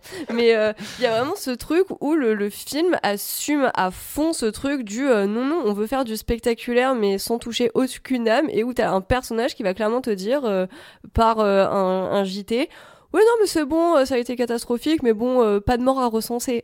Mais c'est vrai qu'il y a un rapport à la mort qui est aussi lié à est-ce qu'on essaie de te faire ressentir la terreur ou est-ce qu'on veut juste t'amuser? Je pense par exemple au journaliste dans la rue pendant les tornades du jour d'après qui se prend un panneau dans la gueule. Ça c'est drôle en fait. C'est hyper drôle alors que c'est marrant. c'est horrible. Et les deux personnes qui sont emportées donc par la tornade qui arrache la moitié du- de la tour, la scène est vachement belle visuellement, mais c'est des gens dont tu te fous. Donc en fait, qu'ils meurent, tu t'en bats les couilles. Dans Mars Attacks aussi, quasiment tout le monde se fait tuer. Mais évidemment, comme c'est un pastiche et que c'est comique, tu t'en fous que Glenn Close soit écrasé par un chandelier, que euh, Jack Nicholson soit empalé par une main d'alien et que des gens soient désintégrés parce que Jack Black désintégré. D'ailleurs je Eh savais oui. pas qu'il était dans le film. En revoyant je fais mais bordel c'est Jack Black. Donc c'est vrai que c'est intéressant de se dire est-ce que on essaie de te, te donner un truc ludique de, euh, de quelqu'un qui fond dans la lave quelqu'un qui est emporté par un panneau qui se fait écraser par un container géant sur le pont euh, le Golden Gate? Ou est-ce qu'on essaie de te faire ressentir par un truc qui est peut-être moins spectaculaire la terreur de gens qui savent qu'ils vont être noyés qui sont condamnés euh, par la classe sociale dans le Titanic? Pour moi, là, si le film est divertissant, c'est à partir du moment où tu arrives à mettre à véhiculer un... enfin c'est pas compliqué tu vois un film hollywoodien il faut qu'il y ait du sentiment pour que ça fonctionne. Genre juste des, un diaporama de trucs qui explosent ça fonctionnera pas tu vois. Et euh, ça peut être l'humour du coup euh, tu rigoles du coup tu passes un bon moment ou ça peut être le drame tu rigoles pas parce que les personnages passent un mauvais moment. Du coup euh, si tu mets pas ça dedans je trouve que ça peut vite devenir hyper chiant quoi. Vraiment. Et les effets spéciaux simples ne suffisent pas. Ou alors tu fais que un des deux et c'est un peu un d'échec. Genre je pense à San Andreas où t'as un plan qui est, plutôt pas mal où t'es vu de l'hélico, t'as vu sur toute la ville et progressivement la caméra se rapproche de l'endroit où est euh, l'ex-femme de Dwayne Mhm. Johnson et c'est pendant la secousse. Donc là tu vois vraiment euh, la, la panique totale dans une espèce de travelling qui dure pas très très longtemps où là vraiment on essaie de te filmer la, la panique, euh, les, les gens, le, le chaos ambiant. Mais par contre, quand il s'agit de filmer leur mort, là tout de suite, il y a un rétropédalage et on est sur euh, les rues sont vides et euh, il y a des cadavres, mais bon, euh, tu verras Ouais. jamais leur corps et sur quelque chose de beaucoup plus euh, pudique, euh, PG-13 quoi. Je crois que dans 2012 aussi, dans cette fameuse séquence, la meilleure séquence du film où il quitte en limousine et tout, quand il passe entre les immeubles, je crois que tu vois des, des gens, gens. pendus Oui. et la caméra s'attarde un peu pour que tu te rendes compte qu'en fait, derrière l'immensité de la destruction, il y a des toutes petites choses qui sont des êtres humains qui en fait étaient en train de faire une pause au café ou de faire une réunion chez l'écran large et qui d'un seul coup se retrouvent pendus dans le vide parce que l'immeuble était ventré quoi. C'est vrai que c'est pas mal ça le- de te rappeler que les personnages principaux regardent les figurants et tu te dis en fait les figurants c'est vraiment des gens normaux quoi. C'est un peu euh, Je trouve que, enfin là, je, je sors un peu du champ, mais ce problème euh, de montrer la mort, ça, en fait, les films catastrophes sont une très bonne manière de s'intéresser au sujet parce que c'est c'est très simple et très limpide. Directement, tu comprends comment toi tu fonctionnes par rapport à ce que tu vois. Mais généralement, je trouve que dans l'industrie hollywoodienne d'aujourd'hui, euh, la mort est de plus en plus effacée. Tu parlais de Fast and Furious, mais pareil, les, beaucoup de blockbusters de super-héros, euh, qu'importe le studio, Mm. on s'en fout, euh, vraiment euh, minimisent au maximum et ils détruisent des villes entières sans te montrer une seule victime. Et je trouve ça presque un peu flippant euh, à une époque où euh, bah, tu finis à genre le- les trucs qui vont pas dans le monde réel, à les regarder de, de distance sur ton téléphone, sur euh, Google Discover ou je sais pas quoi. Vraiment à créer encore plus de distance entre euh, euh, où est-ce que c'est qu'un désastre, tu vois, où vraiment tout n'est plus que fiction, tout n'est plus que. Et euh, je trouve que c'est un peu aussi le rôle de, ces, de, de ce- de ce cinéma-là, tu vois, grand public, de parfois te rappeler que, bah, comme Titanic, comme euh, euh, tout ce que tu veux, que ouais, des fois, euh, euh, la mort c'est un truc intime qui peut tous nous toucher, etc. Et, euh, mm. et on perd un peu ça, j'ai l'impression, de plus en plus. Mais récemment, je trouve que ça a été remis en cause par certains, et notamment, et là, il faut le reconnaître, par Zack Snyder, parce que la fin de Man of Steel, bah, c'est un peu du destruction porn de, Ouais. de clairement. Et vraiment, euh, moi, c'est la partie que je préfère dans Batman v Superman, c'est l'intro, Mhm. où en fait, il te refait euh, le, le- le- la destruction totale de la fin de Man of Steel, qui pour le coup, ça tarde pas trop sur les victimes euh, euh, du désastre, d'un point de vue humain d'un mec au sol, en fait, de ce que représente Batman, en fait, Ouais. c'est-à-dire toi, moi, euh, les, les gens, voilà. Et, euh, et qui, là, pour le coup, s'occupe des vraies victimes, de celles que tu vois pas sur les méga plans aériens, les money shots de la mort. Et euh, c'est cool qu'ils remettent ça en, en, en question, etc. Voilà, il y a, C'est dans le Godzilla que tu citais, là, le 2014, je trouve, il y a aussi pas mal ça. Ils réfléchissent aussi un peu à, à la différence entre ce que tu vois sur, ton- sur, sur un grand écran, sur le spectacle et sur l'horreur de la mort. Quoi. Mais c'est vrai qu'à l'époque, il y avait beaucoup d'accusations, euh, enfin de questionnements sur le destruction porn, qui était un peu dans, comme ça, le gigantisme de faisons tout péter. Et c'est vrai que le rapport dans- au début de Batman vs Superman était vachement intéressant, c'est un peu la réponse à ça. Mais est-ce qu'on peut pas dire aussi que The Flash fait pareil, puisqu'il nous montre aussi une victime collatérale avec euh, un papa et son enfant? Est-ce qu'on en parle? Alors, à ce niveau-là, je préfère revenir sur la scène d'introduction de la série Hawkeye, qui revient sur la scène de 2012 où il y avait la petite Kate Bishop qui observait euh, Hawkeye Ah, et tout ça. Bah voilà, en fait, on commence où euh, t'es avec Kate Bishop qui est euh, bah, toute gamine en 2012 au moment de, de l'invasion et euh, on voit tout ça un petit peu de son point de vue avec son immeuble qui s'écroule et tout. C'est c'est sage encore, hein. on parle pas de Ah, mort. c'est pas dans son salon de luxe, Si, un truc exactement. Et où t'es sur un échelle, une échelle encore différente, euh, encore là, euh, encore plus parce que t'es sur celle d'une gamine quoi. Euh, sinon, j'ai quand même un peu fait euh, mes devoirs euh, parce que je me disais en fait d'où vient cet amour de film catastrophe. Donc ça, je vois ça avec mon psy. Et par contre, d'où vient le film catastrophe J'ai regardé bah, sur internet et en fait, ça m'a amusé de voir qu'au tout début du cinéma, en fait, il y avait déjà des films catastrophes. J'ai vu que bah, sur, Wikipédia, tu peux lire vraiment hein, comme n'importe quelle personne. Tu peux voir que au tout début, en 1901, il y a un film de 4 minutes qui s'appelle Fire, réalisé par James Williamson, et c'est le sauvetage d'une maison en feu. Et c'est marrant de se dire que euh, alors ça, c'est que le début, parce que ce qui m'a halluciné, c'est que 1912, le naufrage du Titanic dans la vraie vie, avant que James Cameron et Kate Winslet et DiCaprio s'en mêlent, et euh, quelques mois après, tu avais déjà des films, tu as eu un court métrage avec une des vraies survivantes, mm. de manière très romancée, qui a raconté ça. Quelques mois après, en Allemagne, tu as eu un truc, je vais pas le dire en, allemand parce que je n'ai pas fait allemand en langue euh, au collège, mais tu as un truc qui s'appelle In Night and Ice, et c'est un vrai film catastrophe sur le Titanic. plus globalement, le Titanic est, j'ai l'impression, une des aussi un des, des, débuts de la représentation de la catastrophe au cinéma parce que après ce fameux film de 1912 euh, qui oui c'est dingue quand même euh, prend en compte une des survivantes de, de la tragédie et tout euh, ça devient un phénomène culturel il y a plusieurs films qui ont été produits il y a ce film allemand bon je crois que celui-ci et celui avec la survivante si j'ai pas de bêtises la plupart des pellicules sont perdues comme beaucoup de films de cette période là je crois que celui avec la survivante il est perdu oui, c'est vraiment le un truc film qui est considéré perdu comme beaucoup de films de ces années là hein. mais bon je l'avais couvert pour le dossier que je vous s'il vous plaît lisez-le j'ai souffert pour sur les Titanic un peu délirant qu'il y a eu. Euh, ah oui, c'est vrai que tu avais fait ça, j'ai oublié. il y a eu, euh, J'étais à côté de toi, je te rappelle, pendant que tu écrivais ce et dossier. Plus de... Moi, j'étais à côté de toi quand tu regardais les films Barbie avec ton cheval.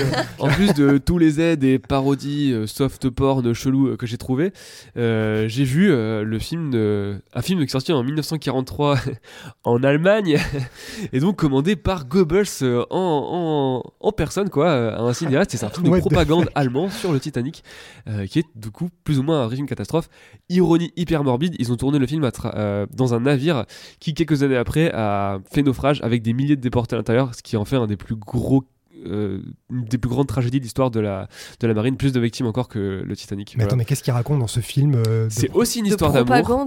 Il y a un truc mhm. en plus, c'est à la fin, il y a le procès. Et, euh, mais en fait, euh, du coup, tu te dis, ah, c'est intéressant. Sauf que du coup, c'est vraiment l'occasion de finir le film. Je crois que le dernier plan du film, c'est un carton qui dit euh, Les Anglais n'ont jamais payé pour ce qu'ils ont fait à bord du Titanic. ah oui, d'accord. Et genre, il y, a un personnage d'Allemand dans le Titanic. Et, et l'histoire derrière le film est aussi absolument.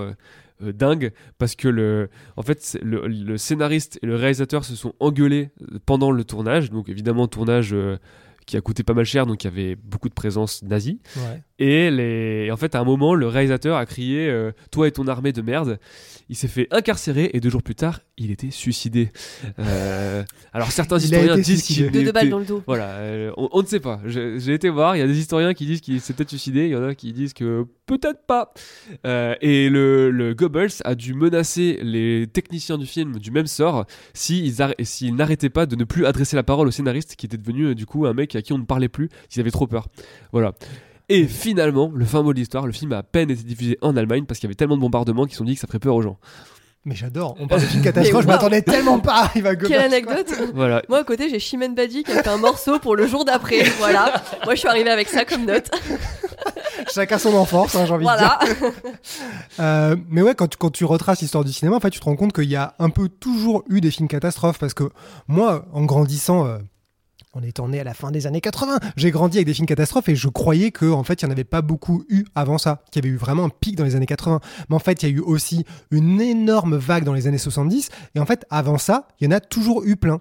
Et euh, alors c'est vrai qu'on pourrait remonter, on, posait tout à l'heure la question de est-ce qu'un film est catastrophe s'il y a juste une catastrophe à un moment du film? C'est une grande question philosophique, on va dire. Mais par exemple, je pense que Autant n'importe le vent a beaucoup marqué les esprits avec des grandes séquences de catastrophes absolument hallucinantes. Et aussi, tu peux remonter à John Ford euh, dans les années 17, 37. 37 avec euh, Hurricane. Et en fait, euh, à la fin, tu as juste une séquence d'une dizaine de minutes d'un ouragan qui frappe l'île et qui du coup est vraiment spectaculaire. Mais avant ça, t'as rien. T'as juste à la fin ce climax où t'as les vagues qui emportent les bâtiments, les gens accrochés à des arbres, l'église s'écroule, les gens ont peur, c'est quasiment muet. Pendant 10 minutes, c'est de la destruction. Ouais, mais là, pour le coup, la destruction arrive à la fin, mais elle est teasée dès le début du film parce que c'est tout l'enjeu avec euh, justement cette actrice que j'ai oubliée qui est censée jouer euh, une personne euh, haïtienne ou tahitienne alors qu'elle est toute blanche et euh, où justement elle fait un rêve avec les oiseaux qui s'envolent et tout ça et son mari qui va partir à l'eau et mourir donc c'est quand même, c'est un peu à la Deep Impact, Mmh, quoi. Genre, ouais. c'est la finalité d'un truc qui est teasé depuis Et le c'est début. juste un compte à rebours Voilà. jusqu'à ce que ça arrive. Mais euh, en tout cas, moi, je trouve ça marrant que à chaque fois qu'il y a eu des catastrophes, il y a eu, aussi eu ça avec euh, la Seconde Guerre mondiale, avec la peur du nucléaire. euh, il y a toujours eu un peu comment tu transformes les peurs du réel, comment tu, comment tu mets en scène les, les, la terreur de tremblement de terre, c'est possible, volcan, c'est possible, ouragan, c'est possible. Et du coup, ça a toujours été exploité en fait. Et c'est vrai que pour le coup, là, vu que tu parles de nucléaire, on est beaucoup sur des films américains depuis le début, mais faut pas oublier aussi que le genre catastrophe, c'est quelque chose en Asie qui est très répandu et En exploité. nazi, encore une fois, tu nazi. Oh. Ah, oh putain Ils m'ont tous les Oh, regarder comme qu'est-ce qu'il dit cet abruti quoi.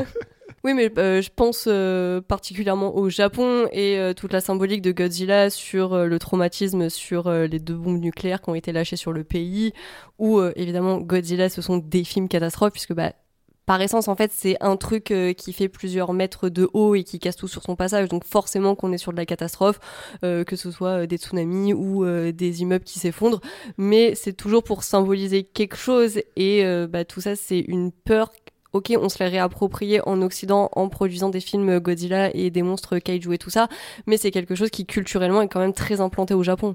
Oui, bah. C'est mon moment.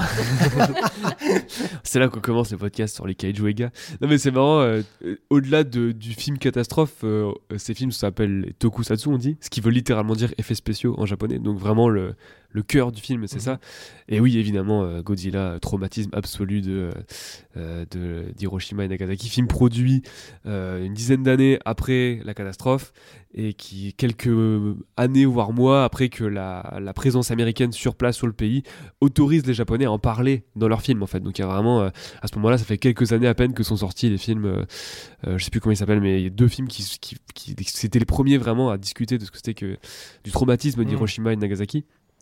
Euh, et oui, ensuite, euh, évidemment que Godzilla est devenu. Et c'est vrai. En fait, c'est très très lié parce que euh, c'est la Seconde Guerre mondiale qui a vraiment créé le, le- le- le- le film catastrophe moderne. Enfin, je veux dire, aux États-Unis, c'est la peur de la. Ça, c'est l'ère atomique, quoi, la peur de l'ère atomique. Et au Japon, ça l'est d'autant plus qu'ils ont été les premières victimes. Ouais, c'est plus le souvenir à exorciser mmh, qu'une ouais. peur et une appréhension. I- Ironique de sachant que le Godzilla est quand même influencé à la base par King Kong et le monstre des temps perdus, donc deux films américains. Mhm. Euh, et donc, ouais, ouais, c'est euh, là que ça vient. Et quand on euh, revoyait le premier Godzilla, ou voyez le premier Godzilla, qui est vraiment, je vous jure, beaucoup plus euh, passionnant que ce que vous pouvez vous imaginer. Euh, la façon dont il le tue, notamment avec euh, euh, une arme de destruction massive qui s'appelle Oxygène Zero. Et en fait, le, le, le mec, qui, le mec qui conçoit cette, cette arme de destruction massive, qui est la seule chose qui leur permet de tuer Godzilla, il se sacrifie avec sa création pour que, en fait, ça ne devienne pas une arme qu'on puisse réutiliser par la suite, etc. Donc, c'est vraiment. euh, c'est vraiment un traumatisme total. Et le fait que ce soit une des franchises les plus énormes de l'histoire du cinéma, euh, euh, et qui a été traitée de toutes les manières possibles par plein de cinéastes différents, euh, c'est c'est évident. Bon, évidemment, je vais pas me lancer là-dedans parce qu'en fait, le Kaiju Ega, c'est un genre à part entière. Donc, euh, on pourrait en faire un podcast s'il n'y avait pas qu'une seule personne qui s'intéressait vraiment ici. Enfin, intéressé, c'est surtout que moi je me sens pas du tout assez connaisseur de ça. euh, du coup, je serais plutôt à écouter en fait une réunion là-dessus. Mais Mais c'est vrai que même si on sort un petit peu de, de tout ce qui est film de, de kaiju, euh, les catastrophes naturelles, en particulier les tremblements de terre, c'est quelque chose qui est très commun, euh, encore une fois, au Japon. Donc forcément, c'est quelque chose aussi qu'ils ont mis, pas au centre, mais qu'ils ont inclus dans leur cinéma et dans leur culture. Oui, tu penses à Destruction Finale, mais c'est coréen, donc c'est quand même pas exactement la même chose. Mais euh, Ah oui, d'ailleurs, dernière anecdote sur Godzilla et ce rapport-là, parce que c'est vraiment une des choses intéressantes, je trouve. Le film commence avec un. Enfin, les premières victimes de Godzilla de l'histoire euh, dans le film, en fait, c'est des pêcheurs dont le bateau s'est fait éclater euh, de façon étrange au début du film.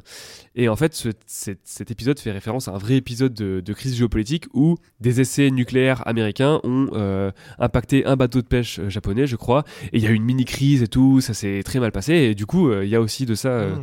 euh, dans Godzilla. Donc vraiment, le truc est imprégné totalement de cette, de cette idée-là. Mais ouais, euh, y- mais il y a aussi un truc géopolitique dans euh, Destruction Finale. Mais sinon, c'était pas euh, Thinking of Japan ou un truc comme ça ah oui, oui, tout à fait. Ah, donc tu pensais vraiment à un film Ah oui, japonais je pensais vraiment à un film japonais. Parce qu'il y a Japan dans le titre, je me suis dit, attends, je peux pas Oui, me oui. tromper là. En fait, ça, pour le coup, c'est adapté d'un manga ou un roman, je ne sais plus. Ouais, bah ça m'étonnerait pas parce qu'il y avait eu aussi la, la série d'animation sur Netflix, euh, Japan Things, où euh, bah, c'est le Japon qui est cool. Ouais, c'est Tout c'est- simplement. c'est le concept. Ouais, c'est- c'est- Simple et excitant. C'est- C'est c'est dans le nom. Mais après, on peut aller sur euh, le cinéma sud-coréen aussi parce qu'il y a des exemples qui sont grave intéressants. Toi, tu parlais de destruction finale. Vas-y, parle-nous-en. Non, non, bah en plus on en fait un pâté alors que le truc est sorti en direct ou vidéo en France euh, il y a 2-3 ans. Moi j'ai vu en festival. euh, et euh, bon, c'est euh, typiquement un film coréen dans le sens où c'est un film catastrophe, mais pas que.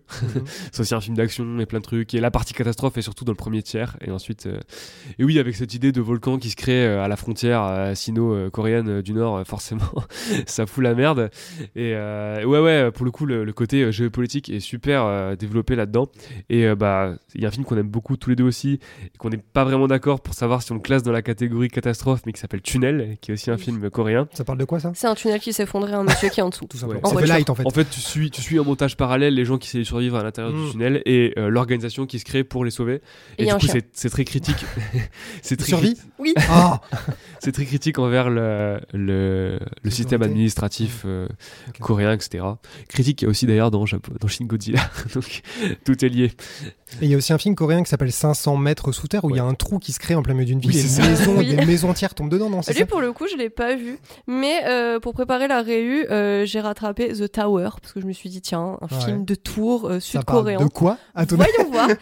Et euh, alors, pour le coup, vu qu'on parlait euh, des films catastrophes qui sont très euh, implémentés.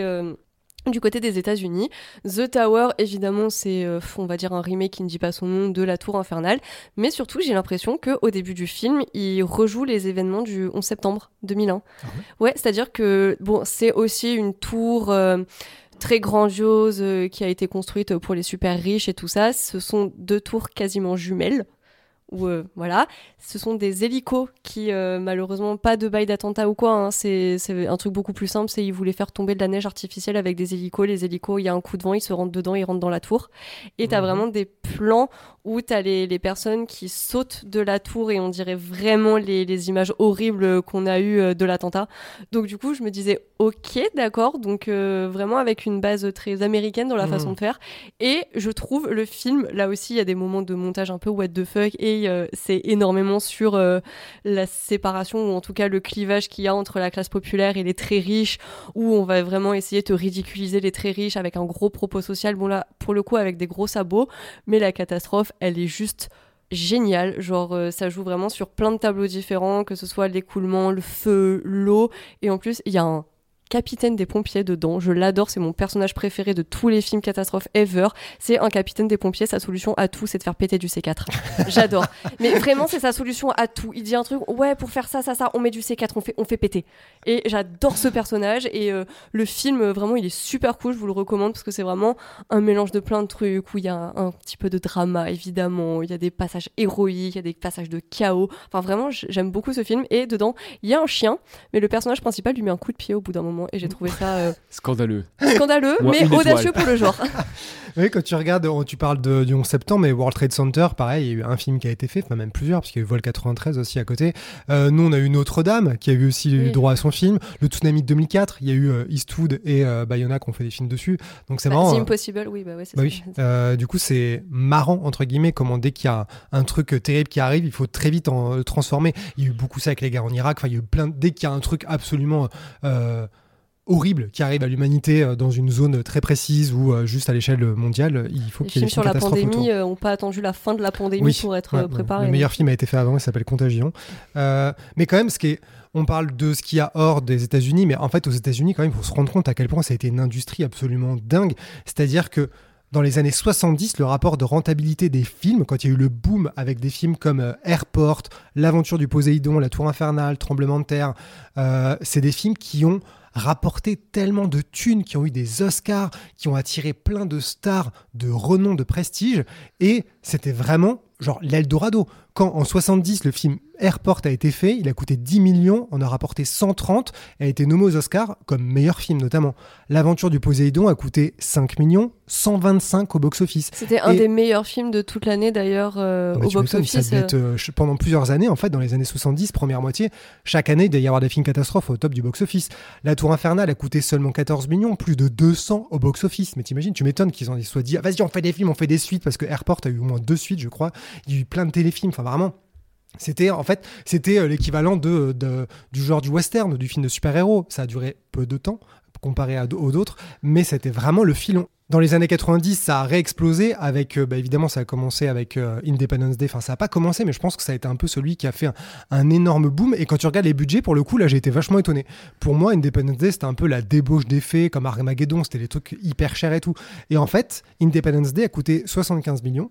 C'est moins cher que Volcano et Twister, qui ont coûté 90 millions. Et tout ça, c'est moins cher que le Pic de Dante, plus de 115 millions. Mais alors là, où, sont, où est passée la thune?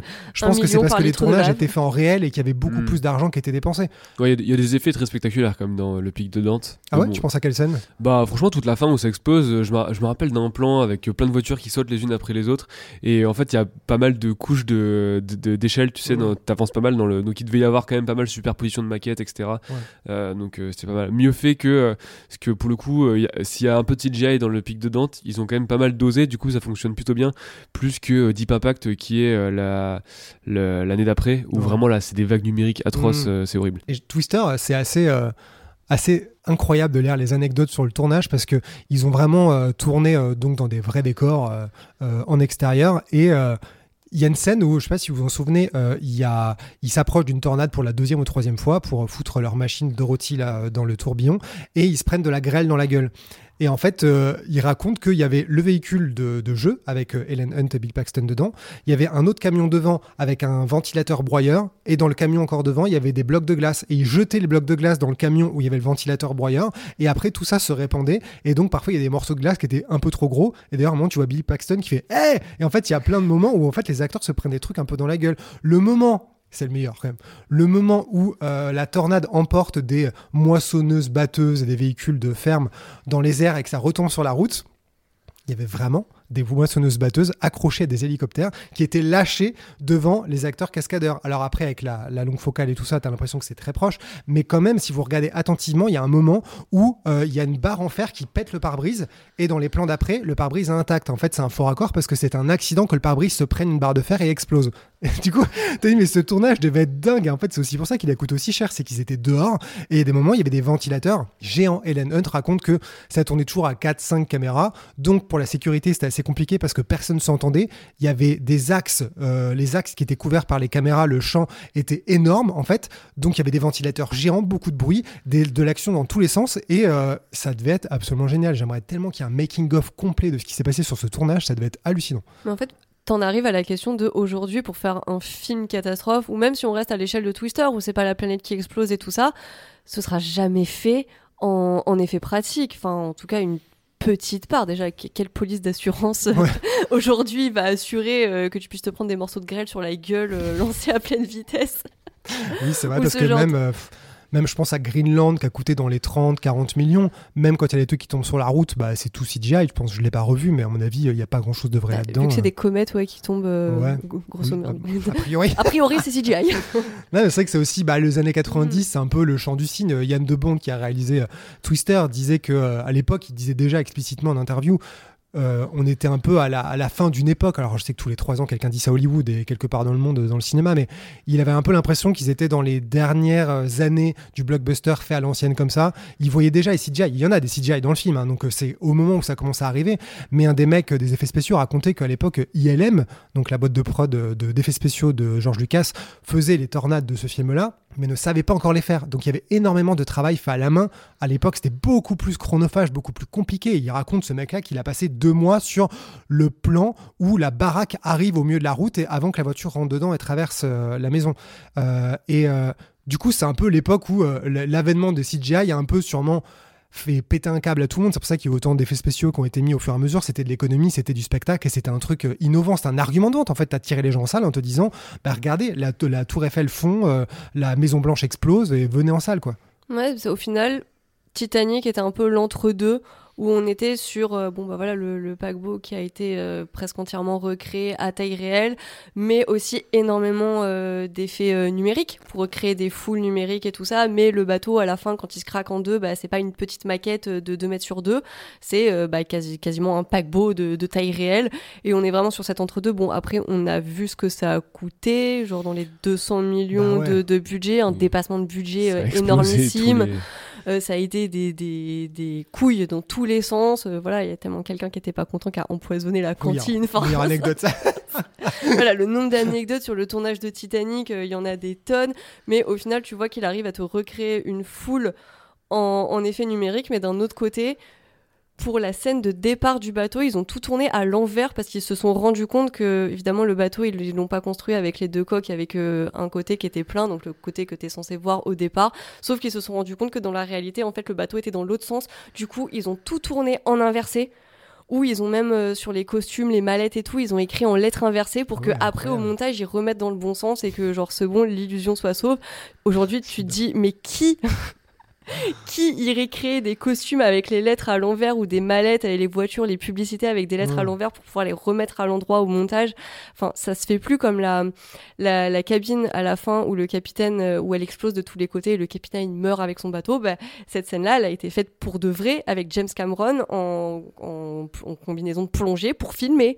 Ah ouais. Donc en fait, on est vraiment sur l'entre-deux Ouais. où on est encore sur une production euh, qui est énorme en termes de moyens humains, en termes de construction, et d'un autre côté, bah, les effets spéciaux qui aussi ont une grande, grande part à jouer euh, dans le film et sans lesquels le film n'aurait pas pu être fait, ou en tout cas Mm. pas comme ça. Et dans les années 2010, on arrive à des trucs comme euh, Skyline où les mecs se vantent que euh, la production hors effets spéciaux du film leur a coûté genre 500 000 balles, mais que le budget général il est de 10-11 millions parce que c'est un film qui est fait par des artistes d'effets spéciaux. Et Skyline, c'est quoi à part euh, Des des, modélisations d'effets ouais, spéciaux c'est- dans des appartements quoi. Enfin, c'est vraiment ça C'est quoi. tu chiant en plus ce film, quoi. C'est- c'est vraiment juste une sorte de, de gigantesque bouillie de, de, de une heure et demie euh, qui a eu de suite hein, apparemment donc en plus donc euh, Et euh, mais d'ailleurs, suite à Titanic qui a coûté 200 millions, t'as eu un peu les budgets qui ont explosé. Bon, après, avec l'inflation normale, mais quand même, dans les, à la fin des années 90, t'étais sous les 100 millions.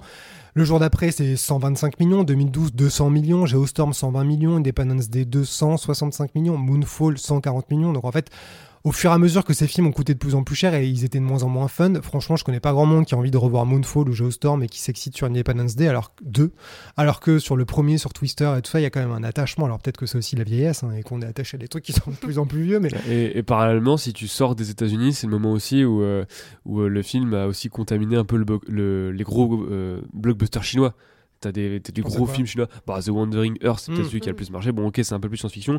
Mais récemment, il y a eu Skyfire, c'était un méga budget Ah aussi. il y a eu Aftershock, qui est un, un film de tremblement de terre qui a été un énorme succès là-bas pour le coup. Bon, comme souvent, c'est des films qui ont du succès là-bas, on n'entend pas trop parler parce qu'il y a une barrière culturelle euh, assez, assez énorme. Il y a eu. euh, il y en a un qui me fait. le pitch me fait beaucoup rire, j'ai jamais lu, mais ça s'appelle Restart the Earth.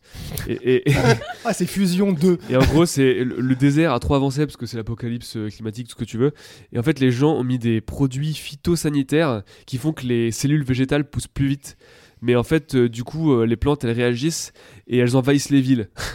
Ça a l'air fun. Et Ah, après, Triffids, elles quoi. s'attaquent carrément aux humains, quoi. Ah, Donc c'est, euh, ça part. Bon, je l'ai pas vu, euh, pas sûr que ce soit génial. Mais, euh, mais les, euh, le, le développement aussi des CGI, euh, je pense que ça a aussi pas mal favorisé ce truc-là. Ouais. Et quand tu regardes l'histoire des. Parce que là, on parle du fait qu'en fait, il y a un peu toujours eu des, films à catastrophe, mais dans les années 70, au début, donc ça a explosé, puis après, ça s'est très vite cassé la gueule. En fait, c'est un peu né grâce à Irvin Allen, et ça s'est un peu cassé la gueule à cause de Irvin Allen, qui était donc euh, producteur de La Tour Infernale, L'Aventure du Poséidon. Il a même réalisé les séquences d'action de La Tour Infernale. Et après, il a réalisé The Swarm. Euh, il a aussi réalisé euh, Le Dernier Secret du Poséidon, la suite. euh, Ouais, de- c'est ça. Ouais, qui, qui n'est pas très bien, je crois. Avec aussi- Michael Caine. où là aussi ils ont rajouté une histoire de terroristes, voleurs de plutonium et tout ça, au lieu d'avoir juste des gens qui survivent. Donc quand on parlait tout à l'heure de complexification à outrance, il y a eu des trucs aussi. J'ai pas vu Météor avec Sean Connery, vous l'avez vu Non. Je suis un peu curieux quand même. Mais le fait qu'un film avec Sean Connery et qu'un météore soit aussi peu connu et, C'est- as- et pas très, euh, donne pas trop envie sur la qualité du film. Ou paradoxalement très très envie quand même de voir la qualité du film. Ouais. Euh, et après dans les années 90, franchement j'ai essayé de recenser à partir de 95 et si tu vas jusqu'à 2020, c'est un peu ininterrompu. Ça va de Alerte à Apollo 13, bon le pic de Dante, Titanic en pleine tempête, euh, Fusion le jour d'après, La guerre des mondes, le remake de Poséidon, World Trade Center pour la partie 11 septembre, euh, les Transformers qui ont commencé à tout foutre en l'air aussi euh, dans les grandes villes américaines, vraiment de- des scènes catastrophes dignes de Roland Emmerich parce que c'était des puissances 10 000 quoi, vraiment tout le centre-ville était explosé. T'as eu des trucs comme Prédiction aussi, qu'on peut considérer comme un film catastrophe. Mon dieu. J'adore ce film. C'est un film catastrophe, effectivement. Bah, c'est dans ce film-là qu'il y a une scène Non, euh, de crash d'avion qui est assez. euh, oui, catastrophe parce que c'est pas bien. Voilà. Voilà. Bah, il y a des scènes, en fait, c'est un peu comme 2012. Il y a quelques scènes assez le début- spectaculaires visuellement. Ah, avant que tu te rends compte de quoi il retourne, le film est assez fun et euh, bon, on en avait parlé euh, avant de préparer en se disant que euh, il y a un côté un peu euh, euh, la définition même de ce que c'est que le film catastrophe prédiction parce que c'est un mec qui a une feuille qui annonce une catastrophe et ensuite t'as le plaisir de voir la catastrophe qui arrive en fait c'est vraiment euh, c'est ça quoi c'est la promo dans le film Ouais. qui t'annonce le truc bon et après euh, le, quand ça part en délire euh, catho mystique euh, Ouais, what the vers la fin, c'est un peu. Mais c'est un peu le même principe que Geostorm où euh, c'est des gens qui ont des instruments qui se disent qu'est-ce qui se passe si un, un raz de marée arrive à Dubaï? Et qu'est-ce Ouais. qui se passe s'il y a une vague de chaleur qui fait fondre les bâtiments à Moscou? Et qu'est-ce qui se passe s'il y a une vague de froid qui arrive au Brésil ou je ne sais plus sur quelle plage paradisiaque Euh, World Invasion Los Angeles aussi, j'ai repensé à ce film de merde, qui est le prototype du film catastrophe invasion alien, où quasiment tout se passe dans Los Angeles avec des soldats versus des soldats aliens. D'ailleurs, il y a un rapport entre Skyline et ce film, parce que la boîte de, une des boîtes de prod d'effets spéciaux qui a bossé sur Skyline bossait aussi sur World Invasion. Et en fait, Sony a attaqué en justice les frères qui faisaient euh, Skyline, euh, parce qu'en fait, ils, la boîte de prod avec lesquels ils bossaient leur aurait pas dit qu'ils bossaient aussi sur un concurrent en fait et qui leur piquerait en gros un peu euh, ils leur demandaient de développer des trucs et ils pensaient que Skyline allait prendre ce truc là Ok. pour le mettre dans son film. Bon, finalement, euh, ils se sont arrangés et euh, Sony a dit qu'ils étaient contents de voir qu'il n'y a aucun des effets de, de World Battle Los Angeles qui se retrouvaient dans Skyline et du coup, ils drop de charge, tu sais, il n'y a plus de procès. Mais vraiment, euh, c'est monté assez haut dans l'écran parce que C'est vraiment peu, en mode, euh, tu me piques, le seul truc d'intérêt qu'il y a dans mon film, c'est-à-dire les bâtiments qui explosent, quoi. C'est- Ce qui rappelle un peu les battles qu'il y a eu entre Pic de Dante, Volcano, Armageddon, Ouais. Deep Impact. Avec, Ouais, non, vrai mais l'idée de Deep Impact a été de nos producteurs d'Armageddon, du coup ils ont copié et tout, et l'autre est sorti après. C'est marrant quand ils pensent que Twister sorti la même année que Independence Day. C'est tellement des approches à la fois très différentes et en même temps, les deux films ont été des succès, tu vois. Donc, euh, Euh, Darkest Tower aussi, dans les films catastrophes. Moi j'aime bien ce truc qui se passe en Russie avec des aliens électriques invisibles là. voilà, c'est euh, chacun nos plaisirs. hein. Euh, Battleship aussi, ça fait longtemps que je l'ai pas revu. C'est un film, bon, c'est. euh, ça compte comme un film catastrophe, ça? Bah, je sais pas, franchement, question. C'est des aliens qui attaquent et est-ce qu'on voit de la destruction de villes J'ai aucun souvenir à part de Rihanna avec Ouais, un non, gun. Je me rappelle juste me font un dérapage avec un, un bateau à un moment. Mais Ah ouais? Comment tu fais un dé- Bon, je reviens. euh, Black Storm aussi. Je crois que c'est pourri, ça c'est filmé en fan footage. euh, Je crois que c'est vraiment pas top. Jamais vu. Hmm. Ça me dit quelque chose, C'est avec. mais je me euh, rappelle pas. Ça doit être comme euh, les millièmes euh, films de requins que je regarde et puis que j'oublie. euh. Celui-là, je C'est crois avec que Richard Armitage, non Ce truc-là? c'est avec Sarah Wayne Callis de la crise de Walking Dead. Je sais pas s'il y a un Ah Armitage mais si, j'ai vu ce film. Il s'appelle Into the Storm en VO. Ouais, j'ai vu ce film et je me rappelle Je crois pas. que c'est pas mémorable. Bon, en tout cas, ce qu'on peut observer, c'est que donc il y a eu un boom dans les années 90 avec beaucoup de succès, des Oscars, des effets spéciaux et tout ça, euh, et des stars qui se mettaient dedans quand même, et que bah il y a eu un crash après parce que je pense que le monde va pas se remettre euh, du crash, euh, notamment Roland Emmerich qui était le mec qui a un peu Mm. foutu la vague avec Godzilla, Independence Day, des trucs qui étaient vraiment destruction massive, et qui a enterré le genre avec euh, les flops de Independence Day 2 Parce que- et euh, Moonfall. Parce que tu disais que Irvin Allen, euh, il avait lancé et enterré le genre dans les années 70. Bah, Emmerich, il a un peu fait pareil aujourd'hui. C'est hein. trop drôle qu'une personne se retrouve vraiment au début un peu précurseur, précurseur, n'abusons pas, mais en tout cas à participer au renouveau d'un genre avec des films qui sont emblématiques au possible et se retrouve à la fin avec des déjà Independence Day 2 qui est en plus la suite du truc qui a érigé le bâtiment euh, de film catastrophe et euh, se retrouve à faire la suite qui est clairement pas un succès et qui est beaucoup moins mémorable et même en revoyant en étant gentil euh, je n'arrive pas à Ah, trouver le film réussi C'est- hyper nul. hein. Et alors, C'est catastrophique. Ouais, Clairement. Donc ouais, c'est marrant comment le film catastrophe, il a été, euh, il monte, il redescend, et en plus je trouve ça d'autant plus drôle que dans la deuxième vague, dans les années 90-2000, tu as des remakes de la première vague, genre Poséidon, remake de l'aventure du Poséidon. Euh, bon, Skyscraper, c'est clairement un remake caché de la Tour Infernale, et San Andreas, c'est clairement un remake caché de Tremblement de Terre aussi. Non, mais comme La Guerre des Mondes, euh, qui est le vrai. remake de Skype. Oui, c'est vrai qu'il y, a- il y a ce truc de on revient beaucoup sur les mêmes scénarios, ou alors c'est quelques trucs qui changent, mais tu restes quand même sur une base commune, comme par exemple, il y avait eu il y a quelques années Deepwater, donc Mm. film catastrophe sur une plateforme pétrolière qui s'effondre. Bon, on est plus ou moins sur un dérivé de film de tour où euh, t'as encore ce truc de euh, si ça s'effondre, c'est parce que c'est la construction humaine qui s'est Mm. prise euh, pour Dieu, parce qu'il y a ce cynisme de oui, on savait qu'il y a un danger, mais pour du profit, on n'a rien dit et tout ça. Donc on reste vraiment, vraiment sur les mêmes codes qui sont recyclés sans cesse, qu'on sait pas carrément les films qui sont, euh, Ouais. qui sont faits en remake. Les films de zombies ont pas mal remaké aussi. hein. Il y a eu bon, Dawn of the Dead de Snyder, mais il y a aussi The Crisis qui était un remake des Oui. Jours des Fous de, de Romero, qui sont les rares films de zombies à vraiment montrer un petit peu l'apocalypse. Oui, euh, Qui montre le début. sont arrivés à ce euh, moment-là, quoi. Voilà. Les films de kaiju aussi, on en parlait juste avant. Oui, voilà, voilà. C'est vrai, le- oui, allez, ça coïncide avec le moment où le Kaiju Ega est devenu un peu populaire aussi en Occident et que du coup c'est devenu cool avec Pacific Rim, etc. Il y a un truc aussi amusant, c'est quand, quand tu vois les titres des films des années 70, c'est Tremblement de terre, euh, Airport. C'est genre Il y en avait qu'un en fait. c'est quasiment comme si un film s'appelait film catastrophe ou catastrophe tout court.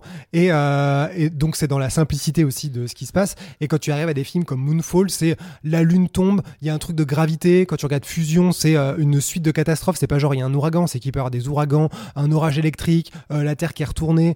Quand tu vois 2012, qui est un peu le summum de en fait c'est une catastrophe totale. C'est qu'en fait tout est conjugué. C'est en fait la surenchère de comment on peut euh, faire euh, revenir le genre sur le devant de la scène. C'est qu'en fait tu rajoutes de la thune, tu rajoutes des scènes d'action, tu rajoutes, tu rajoutes, ce qui donne aussi parfois des trucs euh, un peu hybrides comme Dernier Train pour Busan. Oui. Où c'est un peu plus intéressant pour le Oui, coup oui, quand même. oui, c'est vrai qu'il y a un côté hybride entre la grosse prod et le truc un peu plus euh, petit dans ce film-là. Bah, Après, s'il faut vraiment analyser pourquoi ça s'arrête, euh, à mon humble avis, c'est euh, et c'est très lié avec ce que tu dis sur les titres et le côté plus simple qu'il y a dans les films des années 70, qui est euh, la mort du money shot en fait. Enfin, c'est-à-dire que euh, dans les années 70, il y a ça, c'est le plan qui tue. C'est revenu complètement avec Independence Day, tout simplement parce qu'Independence Independence Day, pardon, et aussi un peu Armageddon, qui est un peu l'autre gros truc qui a remis ça sur le devant de la scène. Bah, c'est c'est le film qui a resacré le money shot total dans les bandes annonces. Enfin, j'ai revu la bande annonce d'Independence Day là avant. C'est génial. Tu es- le, dé- tu- le tout début, c'est euh, le STIS, là, tu sais, les mecs qui voient les extraterrestres quand ils jouent au golf, là, Ouais. qui, qui, qui détectent un truc. 80% de la bande-annonce, ensuite, c'est juste l'ombre qui avance sur tous les personnages. Et à un moment, t'as le plan de la, de la Maison Blanche qui explose. Et là, c'est 8 plans de suite de trucs qui explosent. Ah, ils étaient dans la bande-annonce, ce plan. Ah bah, c'est sûr. trop marrant. C'était le plan, euh, le plan phare. Ouais. Et c'est ça, c'est 5 money shots. Et la promesse, c'est va voir Independence Day, t'auras ces 5 money shots dans le film. Et à l'époque, le- la promesse de les effets spéciaux sont cool, euh, on fait péter des gros trucs, ça a attiré le public en salle. Aujourd'hui, c'était remplacé par les franchises. Le... Jusqu'à les peut-être quoi Gravity, c'est quoi les- le dernier film sur lequel on s'est vraiment excité sur les effets spéciaux? À part, euh, à part Avatar Avatar, 2. ok, à part Avatar, qui est quand même ok le truc, euh, Euh, tu vois. Alors, euh, Oui, oui. euh, je veux dire, les films qui fonctionnent, outre l'exception Cameron, Ouais. évidemment, euh, c'est des films euh, qui fonctionnent pour les franchises, etc. Et les gens n'en ont plus rien à foutre des effets spéciaux. Enfin, je veux dire, il y a une époque où à chaque nouveau film, c'était Ah bah là, ils poussent le truc encore plus loin. Maintenant, t'as des merdes comme Thor 4 qui sortent euh, absolument euh, irregardables, tu vois, qu'ils ont 15 ans de retard sur ce qui se faisait encore il y a 10 ans. Et, et parce qu'en fait, c'est pas, je dis pas c'est bien ou c'est pas bien, juste le- le- l'intérêt pour le money shot, donc le plan qui tue que tu vas retrouver en salle, n'est plus là. Donc l'essence même de ce que c'est qu'un film catastrophe ne marche plus parce que euh, ce qui marche c'est euh, tel héros, euh, tel c'est une marque personnifiée en une personne en gros quoi. Et enfin ils ont essayé dans euh, Independence Day 2 d- d'appliquer un peu ce principe-là au film catastrophe, ça fonctionne pas, c'est Mm. pas possible. Mais c'est marrant parce qu'en fait, c'est un peu comme si le genre du film catastrophe avait été pillé par les autres genres et par les franchises. Alors, on peut, franchement, je trouve que Transformers et Marvel, pour citer deux trucs énormes, ça. En fait, quand tu regardes les premiers Marvel, quand tu regardes Avengers, euh, le premier Avengers, tu as, euh, même dans le deuxième d'ailleurs, tu as une ville entière qui est dans les airs. On pourrait croire que c'est un truc de gravité. Hein? C'est un pays c'est un pays entier. Oui. Ah oui, un pays fictif entier. Euh, Petit et euh, et euh, du coup, tu as des scènes, tu as des visions de films catastrophes, mais au sein d'un film où le film catastrophe n'est juste euh, qu'un détail, puisqu'en fait, le combat, c'est le genre du super-héros et des super-héros contre des méchants, un super vilains. Et. Donc je pense que un peu tu en parlais de Man of Steel et Batman vs Superman Mathieu c'est que ces trucs-là ces visions ont été incorporées bouffées par d'autres genres. Et donc déjà je pense que c'est un peu désacralisé le film catastrophe pur et dur. Mais en plus quand tu observes ces sagas tu te rends compte qu'en fait ce côté catastrophe disparaît au fur et à mesure. Dans Endgame, à la fin, ils sont sur une plaine dévastée, complètement artificielle, où il n'y a plus aucune civilisation. Ouais, c'est la des terrains Terre. vagues maintenant, il y a plus d'immeubles Ouais. à péter, c'est vraiment. Ça The pourrait être une Flash autre planète, aussi, quoi. Ça. The alors. Flash aussi. Et même quand tu regardes Transformers, c'est assez amusant, c'est que quand tu regardes les premiers, bon, Antoine n'est pas là, donc on peut dire que Michael Bay c'est de la merde, mais quand tu regardes Transformers 1, 2, 3, 4, euh, t'as vraiment jusqu'au 5 une surenchère de l'action dans des centres urbains, dans des trucs où vraiment la vie est là. Bon, après, ça commence à décoller, je crois que c'est dans le 5 où il commence à être un peu au-delà de l'atmosphère. Il y a un truc où tu sens que ça commence à quitter la Terre. Mais ça reste quand même, bon, dans le 3, quand ils détruisent euh, des immeubles qui tombent les uns sur les autres, c'est vraiment du domino de film catastrophe. Et, là, tu y allais regardes- pour le destruction porn, quoi. Tu Voilà, vas plus pour les exactement. personnages, contrairement à celui qu'il y a maintenant. Exactement, parce que quand tu regardes Bumblebee et Rise of the Beast, qui est sorti cette année, bah t'as plus grand chose de catastrophe. Et la fin de, de Rise of the Beast se passe dans un terrain vague entre des montagnes comme Endgame. Climax. Donc en fait, eux-mêmes ont déserté le, le genre du film catastrophe. Ouais, c'est mais la franchise Transformers finalement est, vrai, assez euh, représentatif parce que euh, bon, qu'importe qu'on aime ou pas les films, hein, euh, torture pour moi, mais le, le- le- les premiers finalement, ouais, l'intérêt number one, clairement, c'était pas Chia Leboeuf, etc. hein, c'est euh, les immeubles Megan qui explosaient. Et les... pour Mais les pauvres, c'était Megan Fox et les là, immeubles c'est- qui tombent. c'est Michael Bay, c'est le money shot. Voilà, Ouais. c'est euh, le plan de machin truc de chouette bidule jusqu'au euh, 3-4. Et, et euh, j'ai l'impression que les derniers, là, enfin, on a été voir le dernier en projo. euh, le- toute la promo, c'est pas les Transformers, on fait péter des trucs, c'est Eh, regardez, c'est le Optimus Prime de votre enfance. Euh, voilà, bah, je dis pas que c'est bien ou que c'est pas bien, juste le l'attention du grand public euh, a dérivé d'une partie à une autre. Voilà. Et du coup, maintenant, plus personne n'a l'air d'être intéressé par les films catastrophes. Si on regarde un peu ce qui se passe, il y a une époque quand même où Roland Emmerich voulait faire Independence Day 3. Euh, il voulait en faire une trilogie. Il a voulu aussi faire une trilogie de Moonfall, mais vu le bid, il ne pourra pas le faire. Bon, bah, Transformers, euh, le septième, enfin le reboot septième, la Rise of the Beast, euh, ne marche pas vraiment, donc je sais pas ce qu'ils vont en faire. Par contre, quand tu regardes, bah, cette année, en août, il y a Wandering Earth 2 qui sort en salle en France cette année, contrairement au premier qui était sur Netflix. Greenfall est censé avoir une suite qui s'appellera Migration. Euh, Greenfall qui a pas trop mal marché, mais bon, Ouais. c'était un budget relativement moyen Oui, avec une prod. Enfin, c'est quand même pas comparable avec ce que faisait Emmerich dans les années 90, quoi. Mais ça marchait, je pense. Moi, je trouve que le film est plutôt réussi parce que ça revient à une formule très simple de survie. En fait, c'est un couple, une famille, ils essaient de survivre. C'est assez dur parce que tu vois qu'il y a des moments, les histoires de bracelets, tout ça, il y a des moments, où il y a des choix vraiment de qui va survivre. Je crois qu'il y a un moment, tu as des scènes assez euh, terribles où quelqu'un est tabassé sur le bord d'une route parce qu'en fait, les gens euh, veulent se battre pour rentrer Ouais, dans un centre. C'est vrai que ça m'avait. Toute cette première partie m'avait énormément plus marqué que la partie catastrophe. Mais oui, c'est en fait euh, le mari et sa femme et son fils qui se retrouvent séparés. Et à un moment, justement, c'est euh, Gérard Butler qui est dans un camion. Il y a un gars qui remarque qu'il a un bracelet. Mm. Il veut lui prendre le bracelet. Et ça se termine à euh, les deux, ils se battent. Et en plus, le film gère bien parce que dans le film, Gérard Butler est pas un ancien soldat de la Navy de je sais pas quoi qui a des qualités. C'est pas Gérard des Butler, aptitudes. Ouais, voilà, il se bat vraiment comme quelqu'un qui essaierait de se battre pour sa vie, qui met un peu des coups aléatoires, qui à un moment met un coup malheureux, qui tue le gars. Mm. Et bah ouais, c'est comme ça, c'est l'apocalypse. euh, Il y a la daronne, euh, il y a son fils qui se fait kidnapper parce qu'il a le bracelet, qui veulent se faire passer pour lui. Enfin, tout un truc euh, vraiment assez simple sur la, la détresse Ouais. humaine, euh, ce qui a- avait un petit peu tendance à être aseptisé. Et après, bon, tu pars dans le gros boom boom, ils Mm. prennent les avions pour aller au Groenland et il y a des météorites qui tombent partout. euh. C'est c'est ce qu'on veut en même temps. Euh, donc celui-là, c'est vrai qu'il était pas mal, euh, franchement, récemment. Euh, San Andreas est censé avoir une suite qui, attention, Ah oui, c'est vrai. Ouais, bah ça fait depuis euh, la sortie du film qui dit que c'est pas la priorité parce que apparemment on lui demande de faire plein de trucs. Ce serait quoi la suite? Ça va être la ceinture de feu du Pacifique, donc euh, plus de 400 volcans. Qu'est-ce qu'il vient foutre là, Dwayne Johnson bah parce qu'il a un hélico, un gros hélico et un gros crâne chauve, hein, donc il va pouvoir sauver le monde. hein, Qu'est-ce que je te dis Soit. Bon, il y a toujours le Monsterverse aussi qui continue d'exister, donc a priori il y aura de la destruction, on espère. Et alors le truc what the fuck, c'est la suite de Twister. Vous avez vu que Twister, The Twisters arrive et a priori c'est une suite. Donc est-ce que c'est Legacy Quell? Est-ce que les héros vont être les enfants de Len Hult et- Non mais tu vois, je, je sais pas ce que ça va être en Je fait. Attends, on a des revenus, elle a Ouais, mais- 40 ans. C'est une intelligence artificielle en fait qui est Non, dans la tornade. Est-ce que l'héroïne va être la fille de, euh, des personnages de Helen Hunt et Bill Paxton euh, qui essayent de faire, je ne sais pas, mais ça s'appelle Twisters en tout cas. En 2024, ça va sortir, donc je suis assez curieux. Il est, il est de mon devoir de dire qu'un nouveau Godzilla Live est prévu pour euh, cette année. Enfin, au Japon, donc chez nous probablement bien plus tard, qui s'appelle Godzilla Minus One et que ça a l'air trop bien. Ok Mathieu. Ouais, et si, si vous aviez un film, une, un type de catastrophe que vous voudriez revoir dans un film, genre moi je reveux un film de volcan, mais un bon film de volcan par exemple. Bah, moi, ce sera un bon film d'inondation parce qu'encore une fois, l'eau me fascine autant qu'elle me fait peur et Mais dans a- une ville ou dans. Ouais, dans une ville. ouais ouais dans une ville vraiment qui est le côté implacable avec euh, un peu comme The Wave à un moment des personnages qui se retrouvent bloqués parce que ça encore genre la, la peur de l'asphyxie de se noyer c'est c'est des peurs euh, enfin moi perso je sais pas pourquoi mais elles sont très ancrées. C'est quelque chose qui me fait vraiment peur. Il y a pas besoin de beaucoup. Si ça peut vraiment être fait avec un petit budget et ça peut donner quelque chose d'à la fois très fun et de très inquiétant. Donc ouais go les films d'inondation. Ok, Déborah On fait, on fait tous les éléments là. Euh, Il y a bon, le feu, il y a le- l'eau. Moi, j'aime toujours les kaiju, c'est sûr. Mais euh, je réfléchis à autre chose. C'est vrai que dans les catastrophes naturelles, j'aime bien quand il y a un peu un mix de tout, quoi. Tu vois. Donc, D'accord, euh, Roland voilà. Emmerich style quoi. Et voilà, c'est ça. 2012 en bien, s'il vous plaît. Merci.